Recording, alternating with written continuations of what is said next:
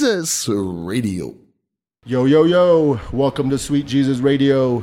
Coming to you from House of Jessica. I didn't prepare a nickname. No, everywhere. This is the first time I don't prepare a cool nickname for wherever we're recording it. Fresh Jessica Belair. Wow.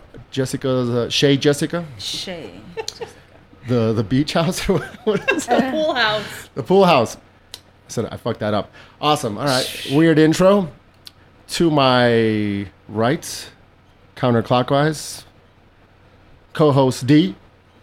What's up? Woohoo! With the enthusiastic response. What up, there, y'all? Good to be back. All right, guys. You already heard her voice. My guest today is an old buddy of mine. Cool chick, classy gal, intelligent, smart, funny, all those good things. But the main reason I wanted her on the show was because of her wanderlust, if you will. Oh, God. She likes to travel. It sounds like a meme waiting to happen. Wanderlust? I love memes. It's a word. Yeah. Have you never seen the memes with Wanderlust? Yeah. The movie? Or what? Oh, God. I've never seen it. All right. I don't do that gay-ass meme shit as much as you guys. A wanderlust, if you will. She's been all over the place, man. She travels a lot. I just wanted her to come on and share her stories. She agreed. She's got the wine flowing. She consented, like not many women in your life. Yeah, that doesn't happen very often, no. So I had to take advantage of it. You got to jump on that. I had to capitalize. Literally. Got the Coronas, got the wine called what? Menage a Trois. Hey, appropriate as fuck. What the hell? She's got the t-shirt with nipples on it. They're embroidered, actually. Embroidered nipples. Love it. You may see that on the picture. Did it come out on the picture? Oh yeah, sure. Yeah, for sure. Can't miss them. No. All right, guys. Welcome to the show, Jessica. Thank you for having me. I feel honored. Hell yeah. Long time no see, right? When's the last time I bumped into you? It's always at a bar or some shit, right? At a club somewhere. So just some quick background. Jessica's my old friend. Back in the days, the scene.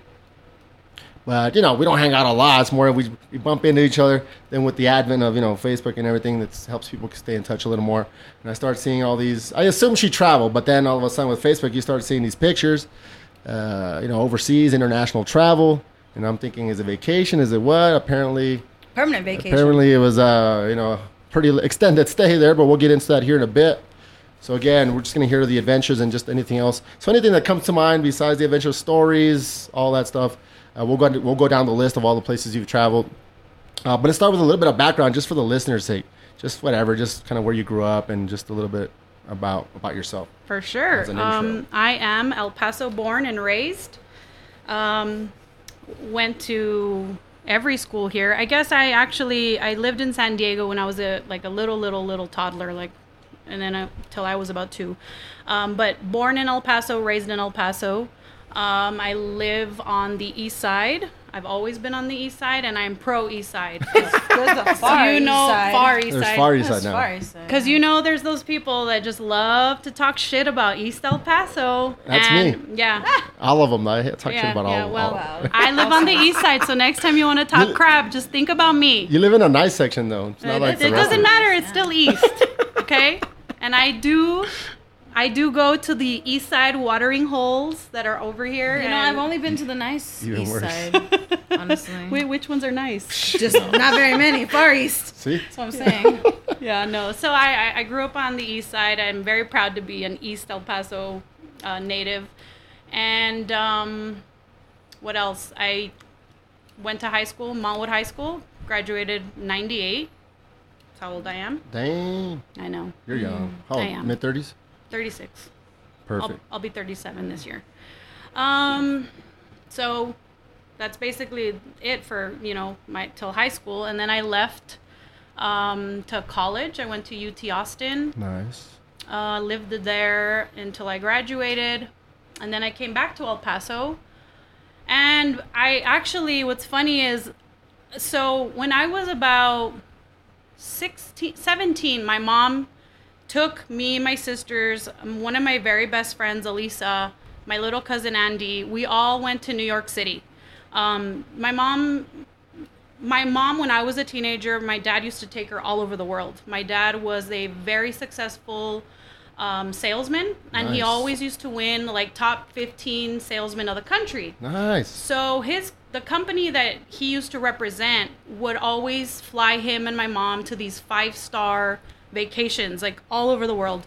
So I you know, growing up, I was always like the teenager who was pissed off because my mom would miss like my choir recital, or you know, because she was always traveling, and I guess I never really thought that it was gonna be like something in my mind as I grew older, like that would stay with me. But she was always traveling with my dad, and so then when I was 17, she took us all to New York City because she wanted us to see anything other than El Paso. Yeah. So as a kid, we did travel. Growing up on the east side, and all. Oh, shut up! Wow.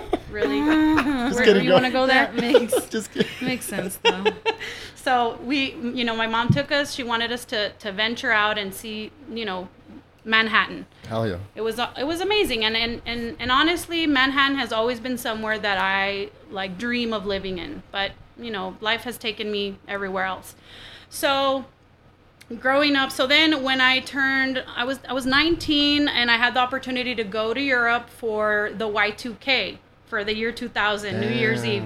You remember how dramatic it was? The world was going to end. I was in Phoenix. Yeah, the world was going to end, and we were there. And actually, we went because my cousin Andy was in the Montwood High School band. Nice. And they had like a concert in Monaco. So. What the heck? My mom and I and my cousin Joe, we tagged along like as the chaperone group, whatever. So we went, and that was my first time in Europe. We went to France, Monaco, Italy, and I think that's it. I think we only did 3 countries, but we were there, and we were there for the Y2K for New Year's, and it was the funniest thing because. So when we would go to these meetings at my high school for my cousin, I was already graduated, obviously, but we would go to these meetings, and they would show you this castle. This is where we're going to be on New Year's Eve. And you would be like, so we all paid I think back then it was like $2,000 just to go for all that time, like airfare, hotel, meals, like everything. It was super cheap. Cheaper, yeah. Yeah. So we would sit in these meetings, and they would show us this castle. This is where we're going to spend New Year's Eve. It's going to be a grand party, blah, blah, blah. We were all excited. So we go on this trip. We have a blast. 7 in the morning, we would get on the big, shuttle bus. And my mom, my cousin Joe, and I, forget the coffee. We're like, Heineken, because the bus driver had, an ice chest full of beer and water and whatever. So... Every morning we'd be like, can we get 3 heinies? And everybody would look at us like, you guys are gross. I said, dude, we're on vacation. You're in Europe. Live a little. So anyway, so we spent, we spent 7 days in Europe. And so fast forward to New Year's Eve, we get off the bus, and we're all the girls are in their fancy dresses, and we're all glammed out. And we're walking up this super long hill, this super annoying long hill, and we're all in high heels, and we see the castle. Obviously we're super excited, so we get to the top of this hill, and they're like, oh no, come this way, and they direct us to these tents in the fucking parking lot of this castle. And we're like, what? And it was freezing. I mean, you can imagine, we were in France. And I had this debate the other day with my family about exactly where we were, and I can't remember where the heck we were. I thought we were in Cannes, France, but we were somewhere else. So anyway, we get there, and we go to this tent, okay? And we were pissed. We spent all this money, and we're not even in the castle. We're in the parking lot. In a tent. In tents with those portable heaters. So all the girls, were in these little dresses, these little skimpy dresses. I mean, back then I was like, dude, I was a 10. I was like, a 10, not size 10. I was probably size 4. But, I was I was hot. Now you're still hot. You're still hot. Thanks. So I was in this tiny dress, and we were all freezing. And so my mom's like, you know what? Fuck this. My mom is like, let's buy some bottles. So we go tell the bartender, we want to buy bottles. He's like, what? Where my mom's like, we're cold. We need a warm up. Like, do you have brandy? Do you have vodka? Like anything. Cool. Like, dude, my mom's super cool. I just met her right now. Yeah. So she, you know, my mom's like, no. I will pay you like whatever you want to give me bottles. The bartender was like, okay, you know, so he sold us bottles and we had like bottle service. Oh, they weren't supposed to kind of... No, it was a bar. Like you're supposed to go up and you order your vodka tonic, your Jack and Coke or whatever. Gotcha. Heck no. My mom was like, no, we want a bottle. Like we want two bottles. So we all went and bought all these bottles. Like it was awesome. So then we like, I was 19, but my mom was like, you know, drink, you know, like you'll warm up. So we were drinking and I was like, this is the most ghetto... like fucking Americans, high school, like chaperone, like trip. Hey, but at least you get to drink. No, I know, but yeah. Makes everything. And I wasn't even a drinker at 19 yet, but anyway, so yeah, dude. So we had a blast. I mean, we danced all night to keep warm, and the heaters eventually started working. But it was just that was my first experience in Europe, and you know, it was just the beginning of things to come for me. So fast forward to I graduated from college, I came home and I was just like lounging around on my dad's couch and he's like, so what are you going to do? And I was like, well, I was thinking that I could go backpacking through Europe for like 6 months. And he was like, absolutely not. And I was like, what do you mean, Dad? And he's like, nope, you're going to get your ass to work. And I was like, fun's over.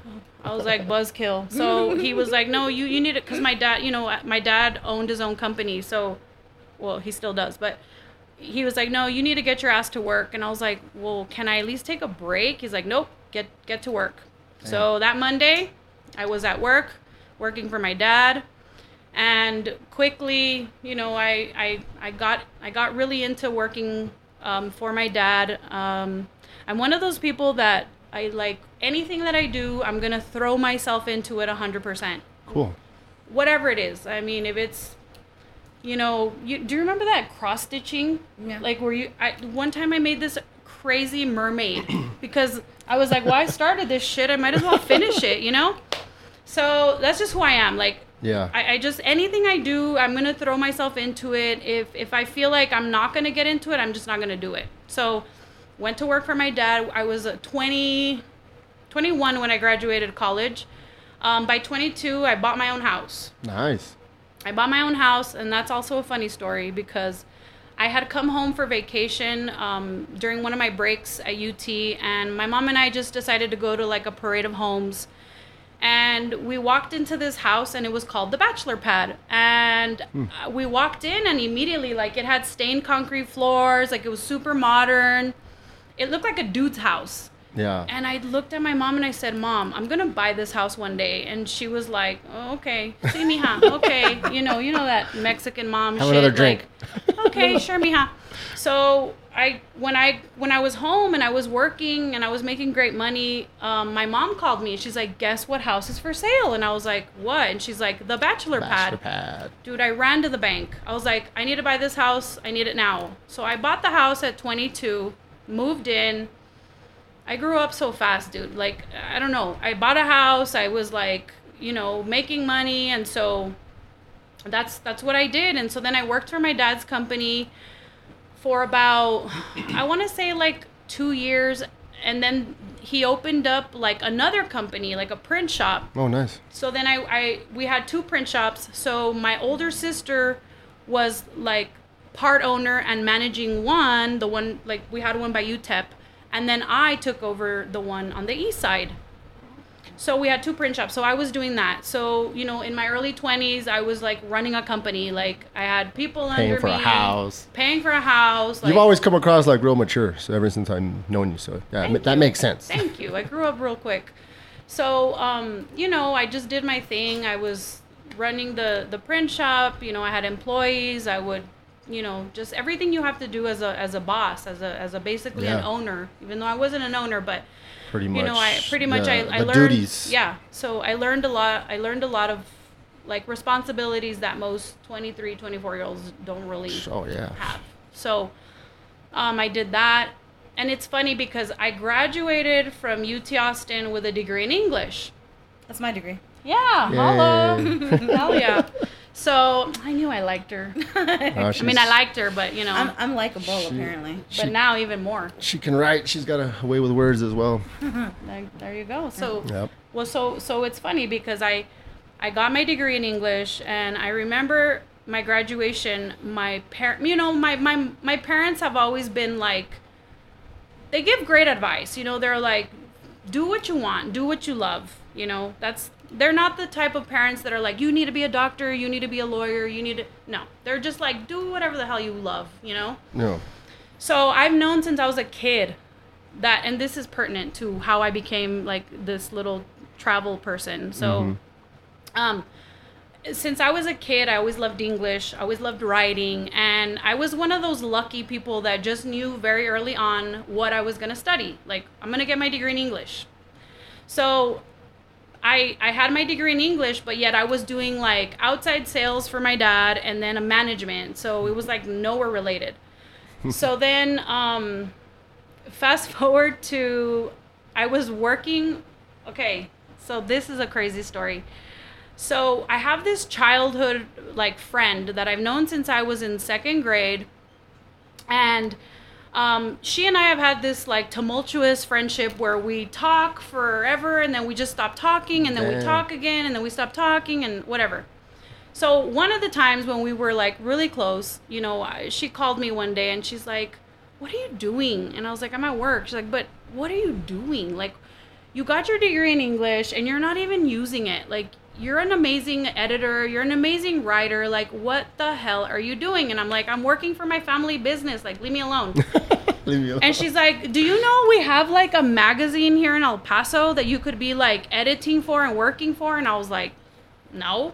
She's like, dude, she gets on the phone and somehow, you know, the automated systems when you call a business, she somehow got through to the editor in chief. Oh, wow. And she's like, excuse me, are you guys hiring? And I'm on the other, I'm on my cell phone, or I'm on my office phone, and she's on her cell phone, and like I could hear her. Oh, okay. No, yeah, like I can hear her, you know? Yeah.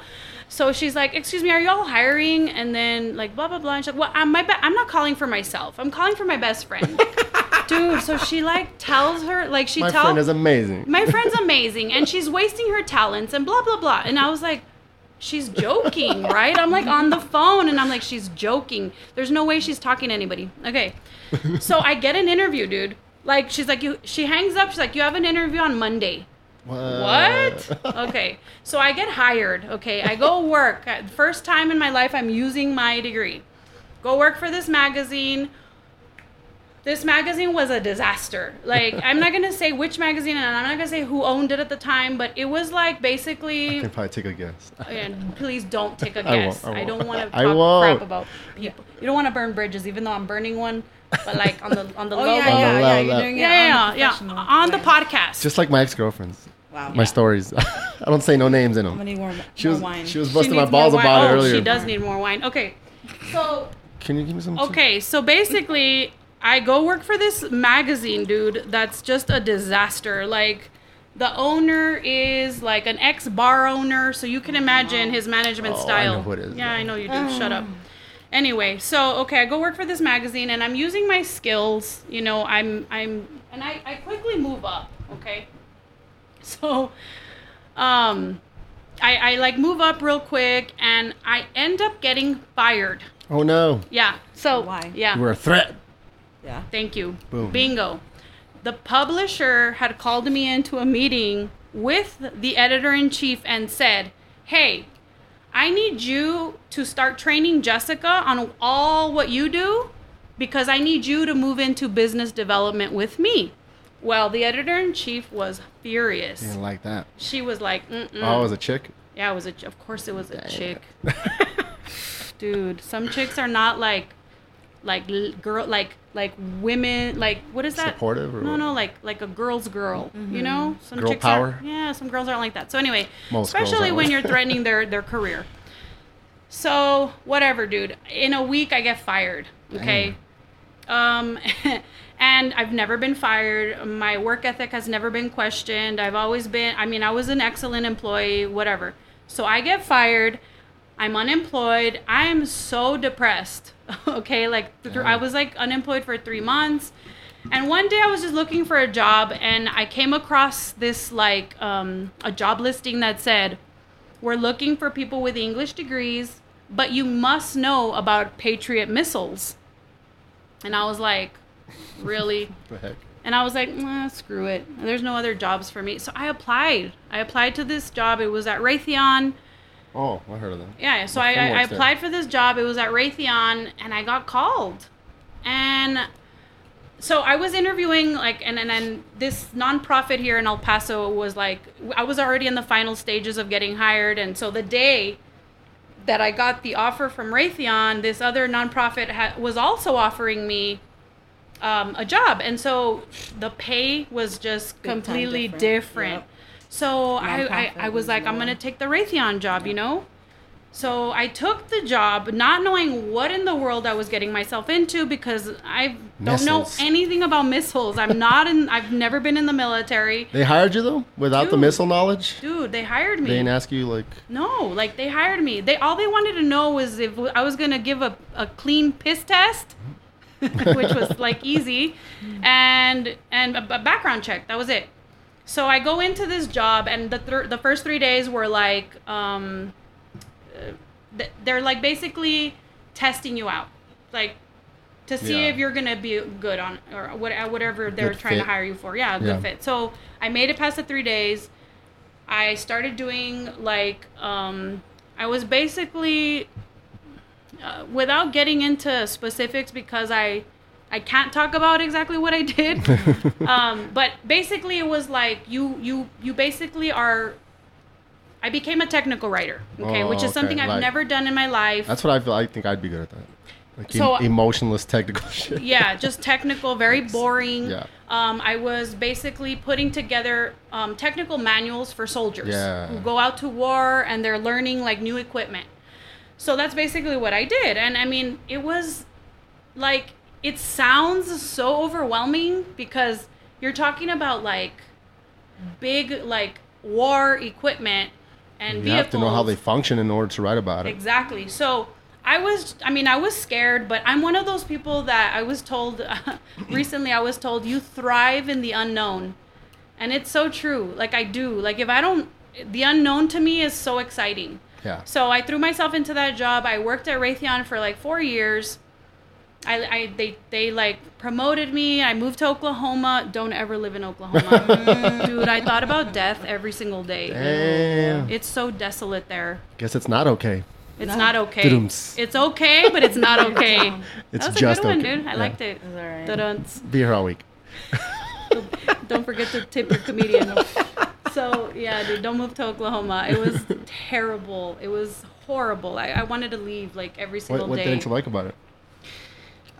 It was a very small town. Mm-hmm. I loved the people I worked with, but the job was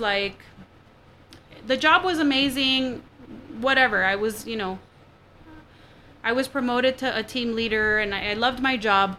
But just the city, it was just too small for me, you know. I'm a big city girl, even though I'm from El Paso. Being in Europe and everything, New York. You've been exposed to bigger, faster things. Yeah, it's hard. I mean, when you have to drive an hour to go to the nearest Target. Yeah, I'm making a really like scary face right now.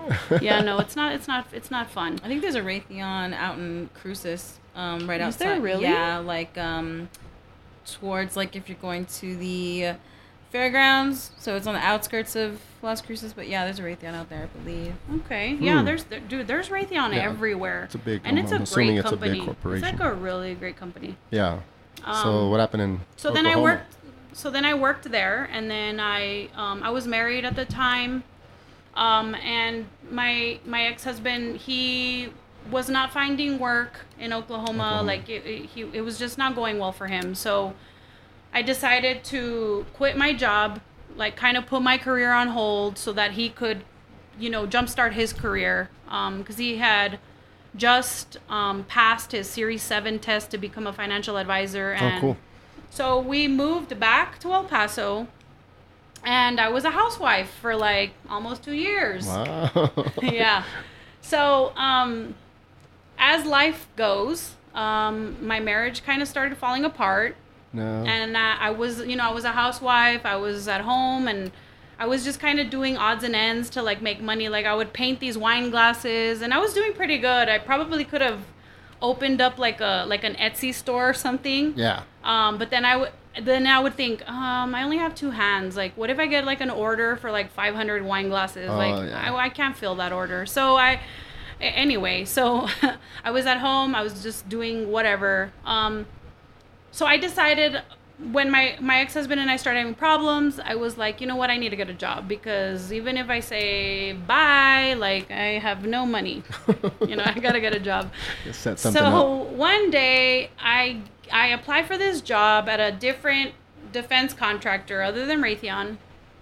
And I get called, and it's so funny. I was at my mom's my mom's work. She has a print shop too now, which is funny because she was my dad's competition for a while. It's hilarious. My parents need a reality show.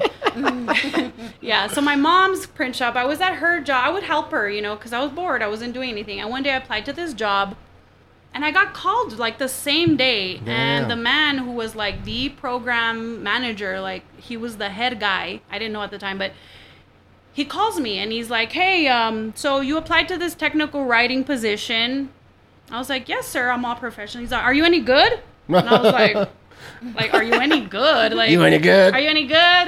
Dollface. Yeah. You any good? And so I was like, yeah. Like, I mean, how do you answer that? It's so... Anyway. Yeah.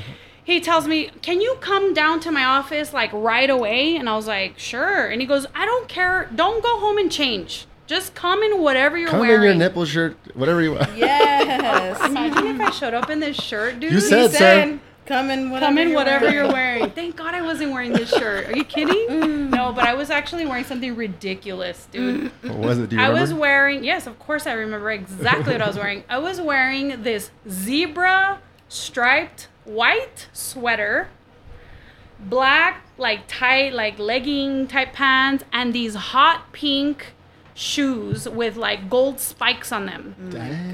God. Yes, dude. And I tell my mom, I'm like, Mom, this man wants to like meet me right now, and I'm in this ridiculous outfit. She's like, and I tell her like, and he says like, come now, and she's like, you can't go in that outfit. You had to change. And I'm like, no, he said though. Yeah, he said. He said don't change. So anyway, I show up to this company in that ridiculous outfit. And he interviews me. Let me interject real quick. Yes, go ahead. But there's certain people that can wear whatever and they can get away with it. Jessica's one of them, okay? Oh, yeah. She got style. Whatever she wants. She's got style. She can wear some crazy shit and it looks dope. You know what I'm saying? She's always had style. Well, I mean... impeccable style. Thank you. I mean... yeah, but it was inappropriate for a freaking job interview. Well, yeah, you weren't exactly planning on it. Like, I know I dress ridiculous sometimes. Like, come on, I'm wearing a shirt right now. But even that, like, another girl would look dumb. And somehow he still looks, it looks like chic somehow. Jessica wears it. I don't know how she does it. Oh, man. Thank you. Ugh, I'm not going to fit through that door with my head so big, dude, by the end of this interview. Aww. Thank you. So, okay, so I get to this interview, and the man's like, do you know what a... He's asking me about specific war vehicles, and I'm like looking at him, like, oh, shit, like, no. He's like, well, don't worry, you'll catch on. And he's like, basically interviewing me, and this is what we do here, blah, blah, blah, and I'm like, great. And he's like, so do you want the job? And I was like, yes. Mm. So he's like, can you come with me right now to Fort Bliss?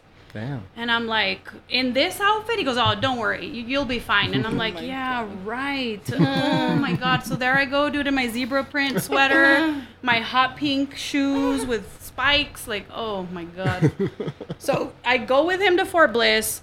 He's showing me this, it's like, they call them motor pools, and you go in and there's these huge war vehicles, and he's like, basically you're going to write like a manual on how you upgrade this truck. And I'm looking at it like, oh my God, like I have no idea what I'm doing. Like, and I was like, okay. And so he basically gives me the job on the spot. Nice. And he's like, can you get clearance, like secret clearance with the government? And I'm like, I mean, I hope so. I hope so. Like, I don't know. I've never had one of these jobs before. At Raytheon, they didn't require for me to have clearance of any kind. Okay. Yeah. So But this job, you know, there were certain aspects of that vehicle that I had to have clearance in order to be around it and, you know, write about it and whatever. So security purposes. Mm-hmm. So I, you know, they hired me on with an interim clearance, which means you're like, you know, on hiatus until they clear you and then, you know, you're good. But if you don't get clearance, they fire you. So whatever.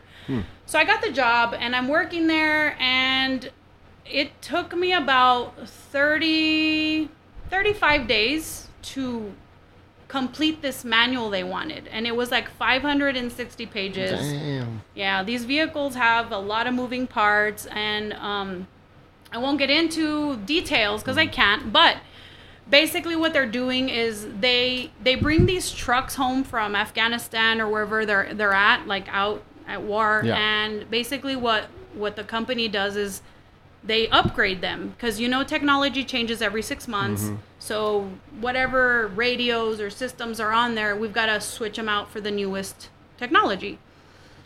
So basically, they needed me to write this manual that would explain what you do from this point to this point. Because they had the beginning to this point, and then they had from here to here, you know, like the finished vehicle. Yeah. But they didn't have this one section in the middle. So that's what they hired me to do. So I basically was doing that. And when I was done, I was twiddling my thumbs. Like, I had nothing to do because the job was, I mean, I'm no kidding. You said I was 35 days? 35 days it took me. And they gave me a team. I had an engineer who's still one of my best friends. Like, I love her to death. Her name's Cleo. Shout out, Cleo.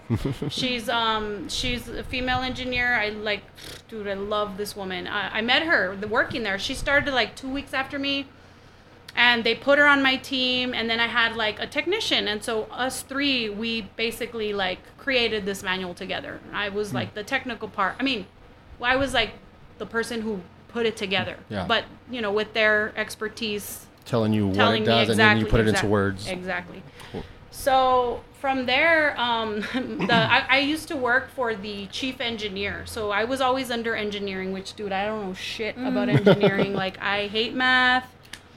I don't know anything about math or engineering, none of that. So I learned a lot. So my boss at the time, he told me, I'll never forget this. He told me 2 weeks in, he goes, you know, I can potentially see you running like a mission this big. And I was like, what? Like, how do you get that from me in 2 weeks? You know, like for me, it was like, this guy's crazy, dude.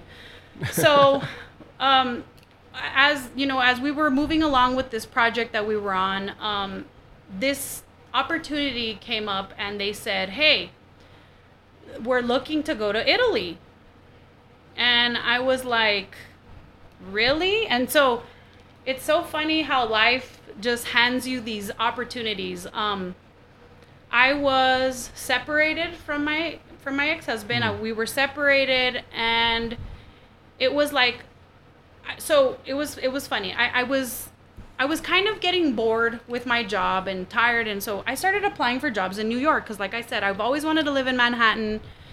And I was actually at the final stage of being hired for a school system. Do you call it system? No. District, like a school district in Brooklyn. So they needed a technical writer. I was like at the final stages. They wanted me to fly down there to meet like all the executives and everything. And it was like October of 2014. And they called me and said, look, you got the job, but we need you to come here and we need you to kind of meet everybody, blah, blah, blah. So the same week that I accepted this job in Brooklyn, like one of the top guys at my work came and said, hey, it looks like we're going to go to Italy. And I was like, do you want to come? And I was like, you guys need a tech writer? They're like, no, we want you to come as the operations lead. Damn. And I was like, what? Why? Like, why me? Like, I don't know anything about running a military mission. You know, I've never been in the army. I don't have the slightest clue. And they're like, we know you can do it. Like, you're bossy. You're, you know, you're on point. Like, and I was like, you're smart. You've got this. And I was just you'll catch on. Yeah, basically. You'll catch on. And I was just kind of like, okay. So I called the Brooklyn job and I was like, I'm sorry. This job opportunity came up in Italy, and the lady was like, take it, you know? I was like, Manhattan will always be there. I don't know that Italy will. Mm-hmm. I mean, yes, the country will always be there, but opportunity. So I decided, okay. And it's so, like how I was saying, these opportunities come to you. And it's funny because my personal life kind of shoved me into, you need to move to Italy, mm-hmm. you know? I remember it was, I remember like my ex-husband was like, I told him like, hey, cause we never had animosity. We were friends till the end and shit just didn't work. And I remember I told him, hey, I'm going to file for divorce. And he was like, what? And I'm like, yeah. And he's like, why? And I was like, dude, we've been separated for like so long now. How long had it been at that point? A few months, 6 months, a year? More than, it was almost probably. Close to a year? September, October, November. It was like 5 months we had been separated, something like that. And I was like, I need to get a divorce because I'm moving to Italy.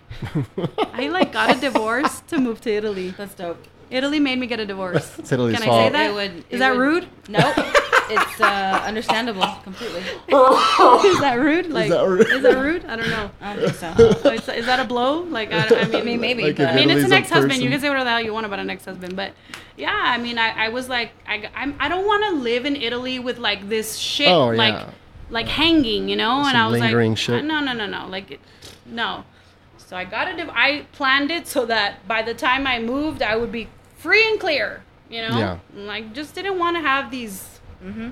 you know, these things hanging. So I got a divorce, and I moved to Italy. Damn. And I will tell you that I was on the flight. It was a 10-hour flight to London, Dallas to London. And I was so nervous. Hell yeah. You just don't really think about all the things that go into you're moving your whole damn life to another country. Yeah. Like on the other side of the planet, you know? Yeah.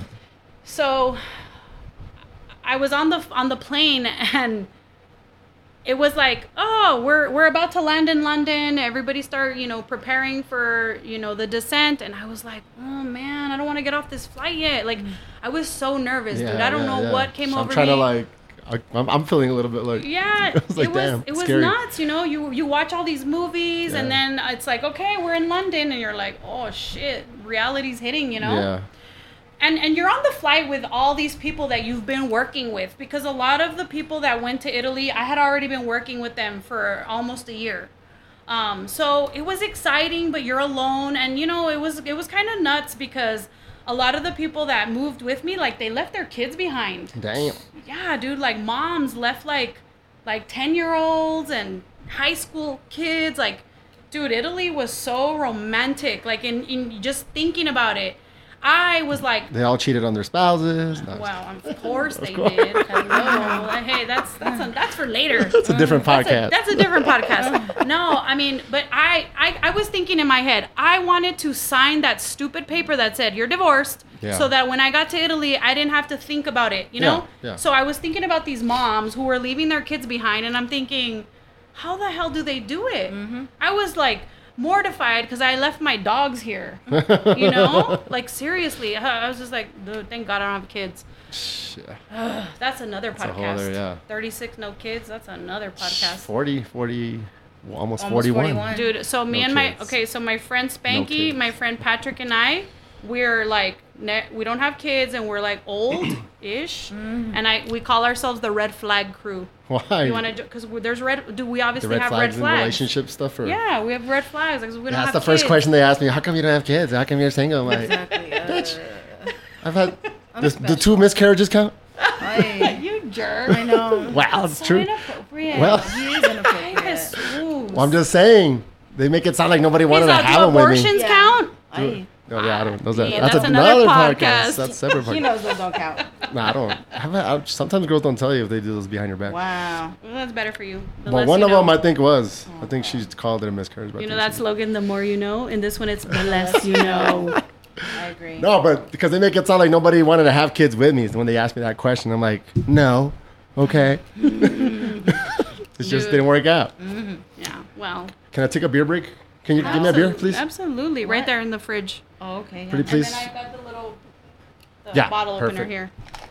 So are we taking a break? Or no, we're going. Okay. She got me. All right. So we get to London. Immediately, nobody's phones work. Yeah.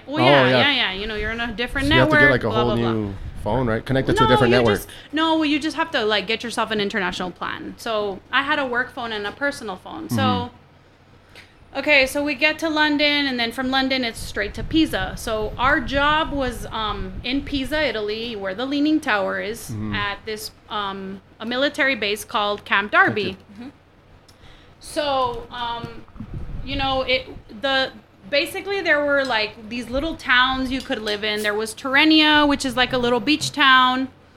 And then you could live in the city Pisa, but it was kind of far from work. And then you could live in like the you know, like cruise ships where they dock in Italy. It's the little town is called Livorno. Oh, okay. So that was also an area you could live in. I picked to live in the beach because I've never lived on a beach, you know. I picked to live on the beach, and I roomed with one of my coworkers, and we had this amazing villa like a block away from the beach. Damn. It was beautiful, dude, and it's so sounds cheap. Like it. Yeah? Yeah, dude, like living in Italy hold on. Is cheap. Sorry, not to interrupt you. What? You're going to have to like, because this is catching it big time when it moves that way. Like maybe like right in the middle. So that works. Good? Yeah, thank you. So I picked to live in the beach. I was, you know. That's better. But before it was it, you moved it a little bit. Is it good? Right? Mm-hmm. That's fine. So I picked to live in the beach because I've, you know, it was just awesome, dude. You know, swimming in the Mediterranean every weekend was like ridiculous. Damn, for real? Yeah, dude. So, it was awesome. We got to work, and it was just and how many hours of work a week? Normal 40. Oh wow, cool. Yeah, you know, it sounds like it's one of those jobs they're gonna be working you 70 or some shit. No, well, you know, honestly, typically in defense contracting, when I worked at Raytheon, I would work 60 hours a week. Yeah. But I got paid for overtime. Yeah. So it was badass. This job, it was 40 hours a week. Never worked weekends. Nice. Yeah, it was pretty cool. And we worked. You're in Italy. You're in Italy. I mean, obviously the language barrier is a little bit tricky. Oh yeah. Yeah, but no, dude, it was awesome. We got there. Did you end up learning Italian? I did. I picked up a lot of Italian, kind of closer to the end, but. If you know, it's Latin based, so if you know Spanish, you're gonna kind of you'll be able to pick up a lot of Italian. And then we actually were very lucky because we hired this woman, this American woman who has a child with an Italian man there. Her name's Janine, and she was awesome, and she knows like fluent Italian. So her and I became like really close right away, and I would listen to her Italian a lot, and I picked it up from her. So cool. And it's funny because you could even pick up like accents. Like you could pick up people who were from Livorno and people who were from Pisa and people who were from Florence, Rome. It was really, really weird. Yeah. Yeah, it's weird. Just like here. But that's like after a while, no? Yeah, after a while. The trained ear. No, for sure. After a while. At first I was like, what the hell is everybody saying? I don't know. But yeah, no, it was cool. What's some of the craziest things that happened out there? Anything on the side? Did you party a little? I mean, you're only working 40 hours. You got weekends off. I know. Yeah, dude, there was a lot of partying. You know what's funny? I don't know if it was the region I was in, but dude, there's no music scene. Oh, really? In Italy, it's. I mean, there's like shows, you know, but there's not like you can't just let's go to this bar because they play, you know, house music or you know, because dude, I'm a house head. Yeah, like, yeah. So anytime I wanted to listen to house music, I had to like travel to go listen. You know, like where? Well, dude, I'll Germany. Like probably one of the crazy. Nah, I don't know if it's crazy, but it's kind of cool. So, New Year's Eve of 2016. Going into 2017. I've never seen Maceo Plex like DJ ever, and you know he's like, just for me, he's like one of the top fucking DJs of the world, and nice. I happen to know his wife, Christine. So I was like kind of researching, what am I going to do for New Year's Eve? You know, I got to do something big because it's my last. I knew I was leaving Italy soon. So I decide to like research, and I see Maceo Plex is playing in Venice. And I'm like, nice. And I hadn't been to Venice yet. So I was like, okay, I'm going to do this. Like, and I bought 2 tickets to his show just in case, like at the last minute, somebody's like, hey, can I come? And then I would already have their ticket, whatever. Yeah. So I bought 2 tickets, and I asked a bunch of people at work, like, hey, I'm going to this show. Does anybody want to go? And everybody was being stupid, dude. Like, are you serious? Yeah. That's whack. You have to like house music. You have to be into electronic music to like. I would go for the story. I mean, I like that music, but even if I didn't, I would just go for the story. Well, where the hell were you New Year's Eve 2017, right? Bro? Where was it? Anyway, El Paso. In Las Cruces. No, you were at a party I wasn't invited to. Did I get crazy this past year? I forget all of the New Year's Eve. Yeah, you did. Oh, how funny how you forget. I know. Dude, women remember everything. I know. At a party I wasn't invited to, remember? Which one? And I stayed home and made menudo all night. It was great. Look at her. Oh, yeah. You made menudo. It was so delicious. Did you give him any? Right. I hope you didn't give him any. Of course I did. Oh, look at that. Yeah. It was okay. It was one of my more mild New Year's Eves. Oh, I thought her menudo was okay. No. That's her first time making it, and she came out perfect. Good? Yeah. No, it was one of our more mild New Year's Eves. Yeah. Dude, New Year's Eves usually suck. Not for me. I don't like New Year's. No, honestly, dude, I'd rather stay home. Me too. No, for real. It's so... I don't think I've had a good New Year's Eve until this one, the one I'm telling you about. Let's finish that story. Because mine's going to pale in comparison. Yeah, sure. Okay, so I take a fucking train, okay?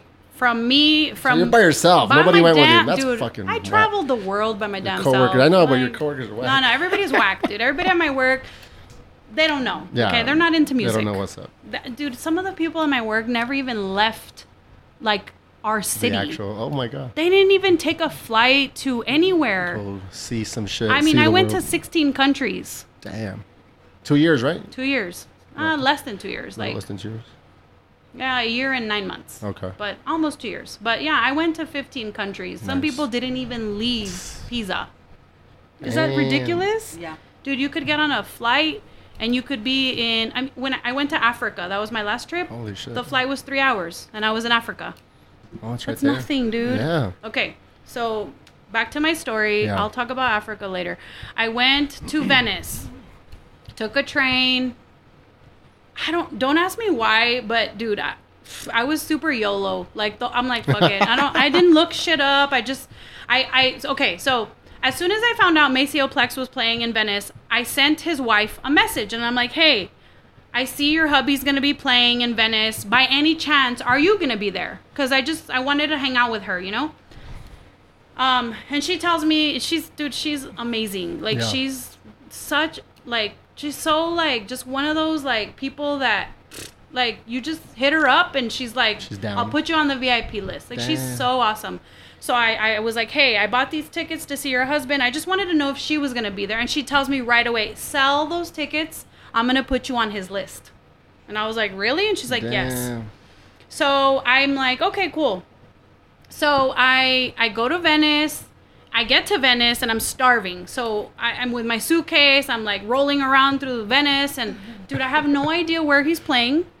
And I have no idea where my hotel is. Like, she sent me a link like, hey, a lot of the artists that are playing that night are staying here. And she goes, I don't know where we are yet because our agent hasn't told us where they booked us. Because, you know, dude, her husband's very famous. Like, she's got people doing all her shit for her. So she's like, but this is where some of the talent is staying. And she sent me a link. I just booked it. I didn't even look at where, whatever. I booked my hotel. So I'm in Venice. I go eat. I'm with my suitcase, and I pull up my maps, like, where am I going? Dude, it was an hour away. Holy shit. And I was like, oh, como estoy pendeja. Like, chingado. I didn't even think about, like, looking. So I start asking people, like, in my broken Italian, like, what is the best way to get to Jesolo, Italy? Because Jesolo was where the club was and the hotel. So people are like, oh, you have to take the bus or a taxi. And I'm like, oh my God, dude, an hour taxi ride. So I'm like, okay, so there I am with my suitcase, like rolling, you know, through all the Italian tile, like, yeah. You know, it's just annoying as shit. So there I am rolling my suitcase, and I finally find like a taxi stand, and I get up to this taxi, and there's like this really beautiful Italian woman driving the taxi, and I'm like, of course, dude, this is like a fucking movie. So I go up to her and I'm telling her like, how much will it cost to get to Jesolo? And she tells me €90, and that's like over $100. So sense. I was like, all right, fuck it, YOLO. Standard. Yeah, standard. YOLO. An hour drive, yeah. Yeah, dude. So I tell her like, can you take me? She's like, of course, get in. And so we get in, and we're driving, blah blah blah, and we're talking. She's speaks a little bit English. I speak Italian, kind of broken. So we're, you know, communicating. Making it happen. And, yeah. So I get to my hotel. I like purposely paid for like this view of like the ocean. Nice. And it was amazing. Hell yeah. So I get to my hotel, and I guess I should give you guys like a little bit of background on Italy. So Italians are very... Man, I don't know how to explain them in one word. Well, you're allowed to use more than one word. No, because it's like okay, they're very serious about their culture. Oh, okay. And what I mean by their culture is they have mad siesta, like in Spain and Mexico. Like, dude, nothing is open between 2 p.m. and 7 p.m. Damn. Okay? Nothing is open. Hours. Like, it is crazy. You have to get used to it. Crazy. You get there and you're like, what if I have an emergency? What if I need like, you know, allergy medicine at 3 a.m? Like, there's no fucking Walgreens, dude, that's open 24/7. Nothing like that. I don't know. There's not a pharmacy open. Like, they close and that's it. Like, you gotta get used to it. Most Americans go to Italy and they want to eat at 3 p.m. Yeah. 4 p.m. No, good luck. No, yeah, it's not happening. I hate it already. No, add it to the list of places I'm going to talk shit about. No, seriously, it's hard being American and moving to a country like that, because you're not used to it, dude. You're used to go, 24/7. I need this now. Blah blah blah. Just move at a different pace. It's just totally different. They really thrive in their culture. They're very proud. They're a proud people. Quality time, dude. Oh, like, okay. That makes sense. Like, they care. That's actually cool. No, but it's an adjustment. Trust me, dude. They have a higher value on life experiences and things like that. Absolutely, totally. Like, I came home a different person. I mean, dude, I'm never on my phone anymore. Like, just so many things. Like, you don't take for granted as an American. And when you get back, you're like, fucking Americans, dude. They're so spoiled and they're so bratty. It's weird.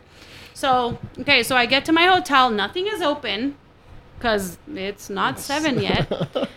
And it's funny because Italians, they know when you're American because you get to the restaurant at 7 p.m. They're like the employees of the restaurant. Yeah, they look at you like, because, dude, American. Italians don't eat dinner till 9 p.m. Oh, for real? Damn. Yeah, dude.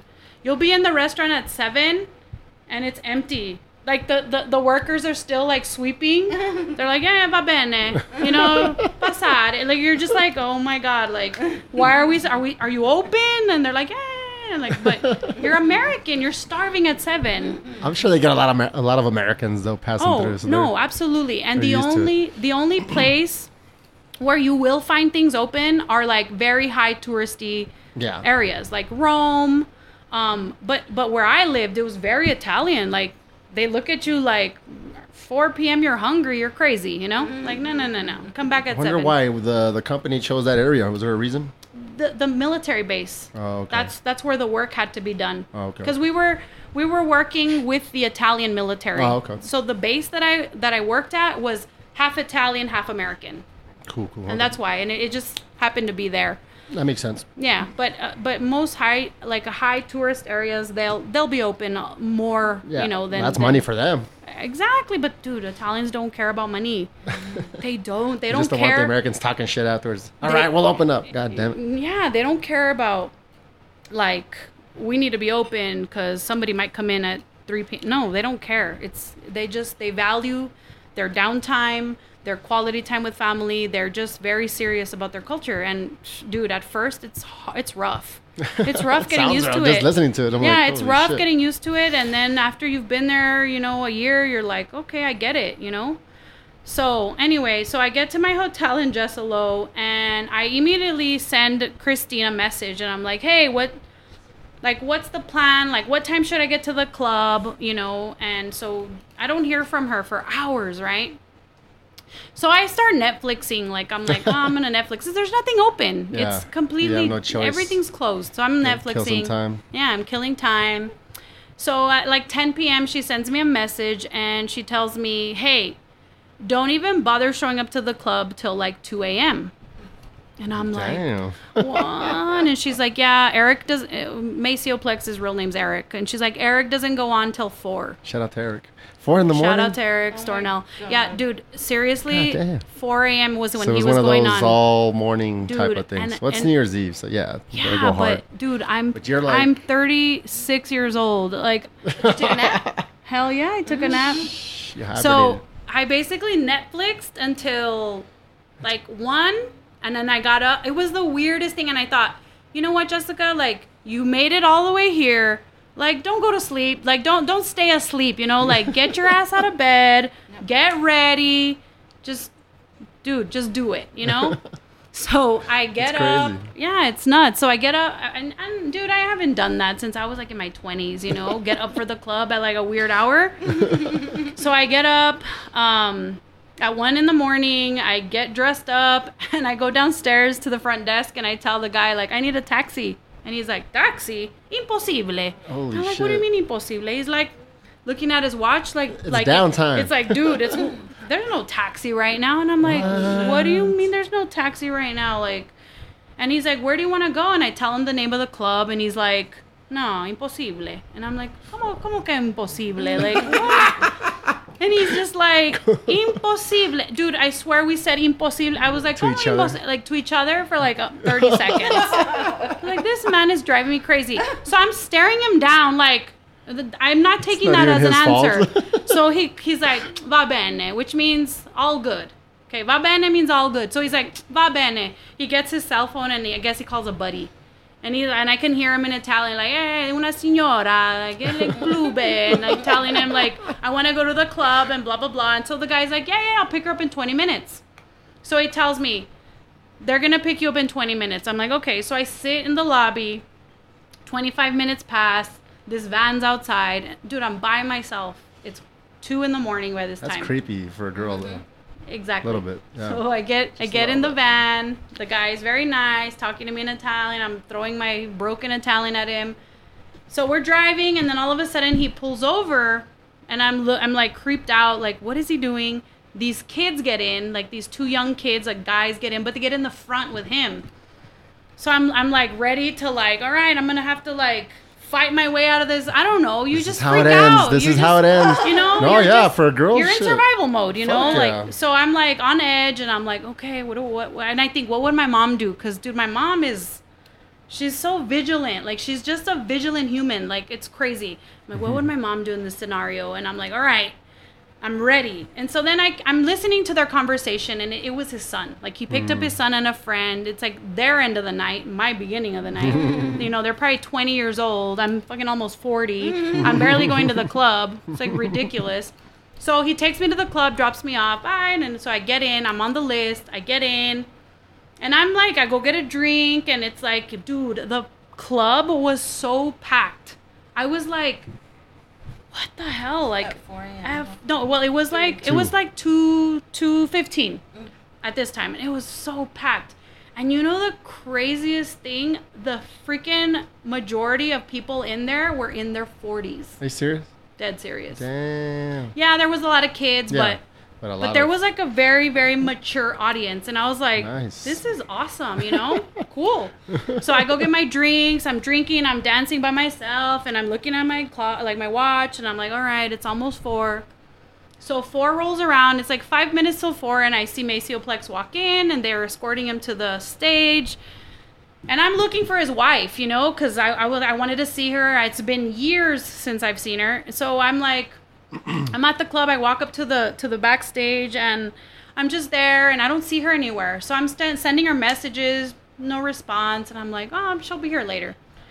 So I'm so like into the music, and I'm just dancing, and I'm drinking, and I'm having so much fun that I lose track of time, and I lose track of Christine. And I'm like, whatever, dancing, whatever. It's like 6 in the morning. Damn. And I look at my watch. I'm like, oh my God, it's 6 in the morning. I'm tired. Like, yeah. Okay, time to go. So I look for Christine one more time, check my phone. She didn't respond. I never saw her. And I was like, well, I don't know. I'm sure something happened, whatever. So I go outside, and the line to get a taxi was ridiculous. Okay, damn. Like I'm talking this long line that it's like, so I'm looking at the line and I'm like, dude, do you really think there's a taxi at 6 in the morning in Italy? Nope. So what do I do? What would my mom do? What would Grace do? Seriously, dude. So I stand all creepy in the middle of the parking lot and I tell myself, I'm going to look for a normal, safe looking person and I'm going to give them money. Can you give me a ride to the hotel? So... That's crazy. That's what I do. I wait for this super, like, you know, classy looking couple. It's like man and his wife. They're walking and I'm all creepy following them. Yeah, dude, I'm so ridiculous. So that's they get scary, into though, I know. For a girl. I know, but I always scold my female friends. They do all kinds of crazy shit. I'm like, dude, guys are weird. But if it was a couple, that makes, you know, makes it a little bit better. I saw them and I was like feeling out their whole vibe. Taxi. I'm all drunk at 6 in the morning, feeling out their vibe. Yeah. She's really good on the vibes right now. Yeah. Let me fill out their vibe real quick. Yeah. My moral compass is amazing at this point, dude. 6 a.m. Yeah, on point. So I go. So they get into this really nice BMW, and I'm like. I mean, psychos don't drive BMWs, do they? Just kidding. Of course they do. I'm like, yeah, that's all that drives them. He's got his wife, exactly. Though. As well. So I was like, okay. So I go up to the window and I'm all knocking, you know? And he's like, and I tell him, like, I'm like, I will give you 20 euro to drive me to my hotel. Like, I don't want to wait in that line. And he looks at me and goes, who's with you? And I'm like, nobody. He's like, get in. Damn. So I get in the back seat. And this little, beautiful little Italian couple, they're like in their early 40s. Nice. They're driving me and they're talking to me. Super young. They're like talking to me. And they're like, what are you doing here? And like, where are you from? And I'm like, I'm American. And they're like, oh my God, welcome. And blah, blah, blah. And I'm telling them like, I'm really surprised to see somebody your age here. Because I thought I was going to be the oldest person in there. And they're like, no, we love Maceo Plex. And I was like, really? And they're like, yes. So I'm talking to them and they're like, can we ask you a question? And I'm like, yes. And they're like, where in America do you live? Like, where are you from? What state? And I'm like, Texas. Oklahoma. Hell no. Dude, I say Texas. And they start like screaming, like, ah, like towards each other, like what? Oh, like, you know, in Italian, their version of like what, you know. And I'm just looking at them like, what the hell did I say? Why are they so excited? Yeah. Their version of what? Yeah, their version of like what. So then I was like, and I'm looking at them. They're like, no, we're sorry. We're like, it's just we've always talked about how in our lifetime we'll probably never meet an American. And then on top of that, definitely not from Texas. And I was like, are you serious? And they're like, yes, you have no idea what this moment means for us. Damn. And I was like, you have no idea what this moment means for me. Hell yeah. You know? Plus it's a ride. Dude, so they take me to my hotel and I give them the 20. He goes, no. Like, don't insult me. Like, damn. No, it was a pleasure bringing you. And I was like, oh, my God. An American's going to take that. Dude, yeah. Is there still wine? Of course there is. Need a refill. So yeah, like. So I basically, dude, I get to my hotel. And, dude, I was so, like, nostalgic. Thank like, you. Just from that ride home, yeah. You know? Like, dude, Italians are so amazing. Like, they're such good people. Like. I don't know. They're just like so good, you know? So I got back to my hotel and then I got to the hotel and it was like time for breakfast. So I went to the breakfast, dude. Like I ate like, you know, my breakfast and I went to my room. Is it still eggs over there or no? Yeah. Well, it depends on which hotel you're staying at. But yeah, they have eggs. Let's say bye to Dee real quick. Okay. Dee has to bounce. Gotta go. Bye, Dee. Bye. Thanks for coming through. Thank you. Yeah, riveting story. So you say bye to the listeners. Bye, listeners. I miss you already. We got the July first week of July. Yeah. To recap, June. We got plenty of stories. We got. May too, no? We're gonna talk. Huh? We didn't even do a May one. I know, but we'll recap everything. But we got what? Talking about Ari, the Rugged Man Show. Oh, yeah, yeah, definitely. We'll talk about Rest in Peace Prodigy. We'll talk about all kinds of shit. Yeah. So be on the lookout for that one. But Dee was nice enough to squeeze us into her schedule here for a little bit. That's so nice. You know, her company is in high demand right now. She's got to move on to the next stop. On to the next one. The fans are calling. The fans are calling. That's not a thing, but thank you, guys. Thank you so much. Later, dude. I'll text you a little bit later. All right. I'll be able to. Just close the gate, right? That's it. Yeah. Cool. Be safe. Okay, where did we leave off? Okay, so I go get breakfast and I get back to my room and then I get a text from Christine and she's like, yeah, she's like, oh my God, I'm so sorry. She's like, you know, I guess apparently like, you know, her and her husband had like dinner and then like they decided to take a nap and she says she just did not get up because he had played in Amsterdam the night before. So they were exhausted. Yeah. But she was like, I'm so sorry. Like, let's catch up. Let's get some tea or coffee or something. And I was like, dude, honestly, like I just got back to my room. Let me sleep a little bit and then I'll text you. So, no, like it didn't work out. Like she left kind of early. Like I sent her a message and she was like, the gate is locked? Yeah. It's the bottom part. Yeah, but can you push pause or like? Yeah, I can pause it. Do you want me to go do it for her? Yeah. And we're back. So, I didn't end up seeing her the next day only because when I finally did get up and we kind of messaged each other, she was like, I'm already on a flight back to Spain because they live in Spain. And she was like, I'm missing my babies too much. Like she missed her little boy and her kids and like her dogs. Kids. Yeah. She has kids. So she was like, I'm already on my flight. I'm so sorry. And I was like, dude, like she felt really bad that she didn't make it to the club. And I was like, dude, don't even worry about it. She's just like, one of those people that. I had a blast. Yeah. Like I had a blast. Like Maceo Plex's set was just ridiculous. Like I had a blast. Nice. And I knew like something happened, like, you know, and she'll text me eventually. So whatever, that was that. But yeah, like, you know, I told my mom this story. I told my parents this story and they were just shaking their head. Like I go, hey, I didn't want to wait in line for a taxi. I would have been there till 8:30. Yeah. You know, I mean, it was a couple and it was a BMW. Well, yeah, it doesn't matter, but a couple does make it a little bit better. If it was a dude just by himself or a couple of dudes, yeah, because some girls would not hesitate. They don't care. They'll hop in a car with some dudes. Yeah, and I'm honestly, like, oh, I wouldn't have done that if it was like Elephant Butte. That's what I'm saying. Yeah. Yeah. No, there's. Yeah. You gotta be super careful.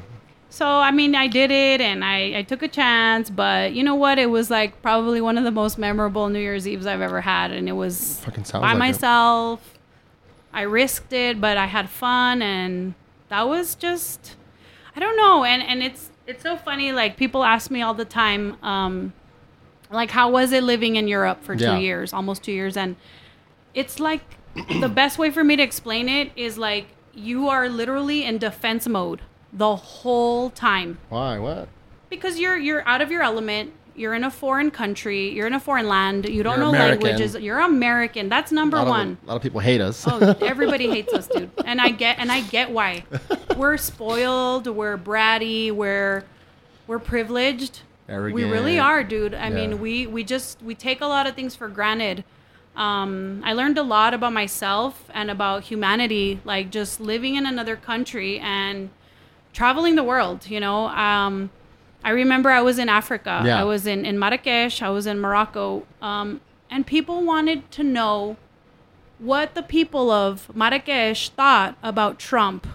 What the fuck? And I was like, dude, I'm in the mountains. Like, I'm hiking 3,000 feet at the Siti Fatma Mountains in Marrakech. And you're asking me, hey, ask the people what they think about Trump running for president. Like who, like, your friends or what? Like my friends on Facebook. Oh, like, okay. You know, people were like, hey, since you're there. While you're there. Dude, like, what the fuck? Nobody cares about that crap. Especially not that deep into it. No, like, I mean, I'm sure they have their opinions. Yeah, but it's not. To me, it was like, really? Like, dude, I spent. That's the, well, not to, not that sometimes subconsciously or you know, unknowingly, that's the arrogance of the Americans sometimes. It is. Ask them what they think about this, that. Like, they probably don't. And they got their own shit going on. They have their own things. Like, I remember I was sitting with these Moroccan ladies who are making Moroccan oil. Holy like shit. Hair oil, cooking oil. Like, they make, like rejuvenation, like face creams. Like, dude, they do everything by hand. And I got to spend time with them. I was with them for a day. What took you out there, though, before we go further? No, nothing. Is this while you were still working? I was still working. So you just took a trip because it was close by 3 hours, right? It was like my last trip, and I wanted it to be big. Cool. And I will tell you, I had an amazing time, but I was on edge the whole time I was there. The people are very aggressive. Yeah? Yeah, dude. I mean, as it is, you're American, and there's this ridiculous, like a phobia of Muslims, okay? Oh, unfortunately. When I was at UT and 9/11 happened, I had a friend named Hina Hussein, and she used to wear, like, you know, her full garb, and I will never forget that she and I, we were walking after English class, and these dudes started throwing rocks at us. Holy shit. Yeah, dude, people are just ignorant. Retarded. They don't get it. They're just, you know, it's just one of those things. And so that has always stayed with me. So fast forward to I'm in Africa, and I'm in, like, the Marrakech market, and it's not, I mean, it, you know, it's mainly, it's nothing but Muslims. I mean, there's probably maybe a few Christians, like. So there's Muslims, but there's a Muslim phobia there too? No. Which? I'm saying as Americans, because I was with two coworkers. As American, you went with a couple of people. We are American, and we're taught to be afraid of Muslims, and it's just completely ridiculous. It's like ridiculous. A conditioning, It's not even that you... To me, it's like, no, you know? But so, now you're in Muslim Central. Yeah, and you're in Muslim Central, and there were a lot of aggressive people. They probably assume that you are, like, that have that phobia or whatever you want to call it. Here's the funny part. They probably have that ingrained in them, that you probably have some kind of opinions about their... Oh, you know how it is. You kind of assume people from certain countries have stereotypes. Yes. So they probably assume that all Americans hate Muslims or something. Exactly. Yeah. But here's the funny part. They didn't think I was American. Oh, for real? What? Dude, everybody thought I was from Iraq. What the fuck? They would ask me, are you Iraq? And I'm like, no. Obviously, you don't say you're American. I would say Mexico. And Mexico. Like... you don't want to get stoned to death. Not one person in Europe ever thought that I was, like, you know, Mexican descent or American. I wonder why. It depended on what country I was. I mean, right now I'm blonde, but I had, like, dark brown hair. And even some of my coworkers one time were like, hey, what are you? And I'm like, what do you mean, what am I? Like, what ethnicity are you? And I'm like, well, what do you think I am? And one guy literally told me, you look Middle Eastern. Wow. What? Why? Do they have a lot of light skinned out there? They do. Oh, okay. Yeah, they do. And so when I was in Morocco, I would talk to, like, the vendors, because there's a huge, very famous market, and there's, like, everything you can think of: fruit, nuts, clothes. Excuse me. You know. Like, lamps. Okay. Like beautiful, kind of, like trinkets and stuff, and little snacks. Yeah, like you see that lantern right there, like that kind of lamp. Okay. So there's everything. This market's very famous, and it's just so full of people. And they were very aggressive, you know. They're aggressive how, though? Like, give me an example. Okay, dude, this lady came up to me and my coworker, and she grabbed my arm. What the hell? And yanked my arm, and she started drawing on my hand with the henna. What the fuck? And I was, like, trying to pull my hand back because I was like, I don't want this. Yeah. Like, I didn't want to pay her for it. Like, if I'm going to go get henna, I'm gonna get it where I want, you know. But this dude, she literally grabbed you. She just grabbed my arm, yanked it, started drawing on me. That is aggressive. I kept telling her, like, I don't know, please stop. Like, I don't want it. And she's like, it's a gift. And but I was still. Right. My hand and shit. It wasn't a gift, dude. Because when she was done, she wanted money. Oh shit. And I was like, no, you said it was a gift. She goes, no, pay me. Damn. Like that. That's what I mean by aggressive. Yeah. Super aggressive. Very aggressive. And then my coworker kind of fell into it too, and she grabbed her arm, and I was like, I was shaking my head at her like, don't do it. And, you know, whatever, you learn. Yeah. You learn, and you kind of keep your head down when you're going through the market. It's just weird. But then There's also those dudes that have like the monkey on a chain, yeah. You know, like on a leash. Oh, that's a real thing. Oh, dude, let me tell you, it's a very real thing. So there's all these dudes. A little hat, a little fez. No, they're wearing soccer jerseys. And you know what sucks? I don't have a picture because if they see you taking a picture, they charge you. Holy they're like, shit, give me real? Money. Yeah, you can't take pictures in that sense, market. Though. Yeah, of course it makes sense. No, it doesn't. Yeah, it does to me because it's like, oh, okay, you're coming in as an outsider taking pictures. But hey, give me money. Tax you. You gotta get taxed. Yeah, it makes sense to me. And there's a picture on my Instagram where I was walking through this real narrow little kind of an alley, and there was like a little market, not a market, but little stands. And there was like a man who had like meat just hanging. Holy shit. I took a picture, and in the picture, he's like yelling at me. And like the customers are looking at me in the picture, and they're like making an ugly face at me because they don't want you to take pictures. It's kind of nutty. Like, is it well, there's the money part, but there's also maybe because it's kind of like a sacred little hideaway. They don't want it to get too burned out, commercialized or something. But you would think they'd want to attract tourists to make more money. That's what I'm telling you. I don't think that I think they know you're a tourist. Yeah.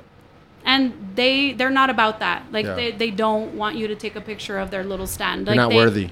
Yeah, you're not worthy. Exactly. And of course, you know... And I get it. You have to respect cultures, you know, when you go to other countries. You can't just do what you want. It's worth a shot, though. Oh, yeah. I got lots of pictures. Oh, you did? Oh, yeah, dude. What's the expression? Mejor pedir... What? Perdón que permiso. Yeah. Well, you can say it in English, too, dude. No, but you're losing the alliteration in English. There's no alliteration in English. It's better to ask for forgiveness than permission. There's no alliteration. Yeah. So... I got a lot of pictures. You would walk into, let's say, like a store full of like lamps, and it would say no pictures, and I'm like, take a picture from far away. I'm American. Take a picture of the side. I'm American. I'm gonna do what I want. You're still American. Of course, the American still comes out. Dude, I was American 35 years, 34 years. I'm taking a picture. Italian too. Like, I'm gonna take a picture. Pictures getting taken. Yeah. Yeah, I'm going to take a picture when you're not looking. What did your coworkers say or what? Oh, dude, they had fun. It was three girls. It was just three girls. Oh, we cool. went. We had an amazing time. We stayed in this beautiful, they call them riads. And it's funny. We rented a riad, and it was this whole house. And the middle of the house, like the common areas, it was like outside. Okay. It's hard to explain, but like there was no roof. It's like it was the outside. The only time you were inside the house was when you were in your bedroom. Okay. Each of us had our own bedroom. Then they had like we had a 24-hour like security guy. He slept with us in the house. He took care of us the whole time. Dude, it's different. Yeah, it's dangerous. But so we had a 24-hour security guy with us, and then Rashida, who was our maid and our cook, and then we had a driver. So, like, if we wanted to go far that we couldn't walk, we would just call our driver. He would drop us off.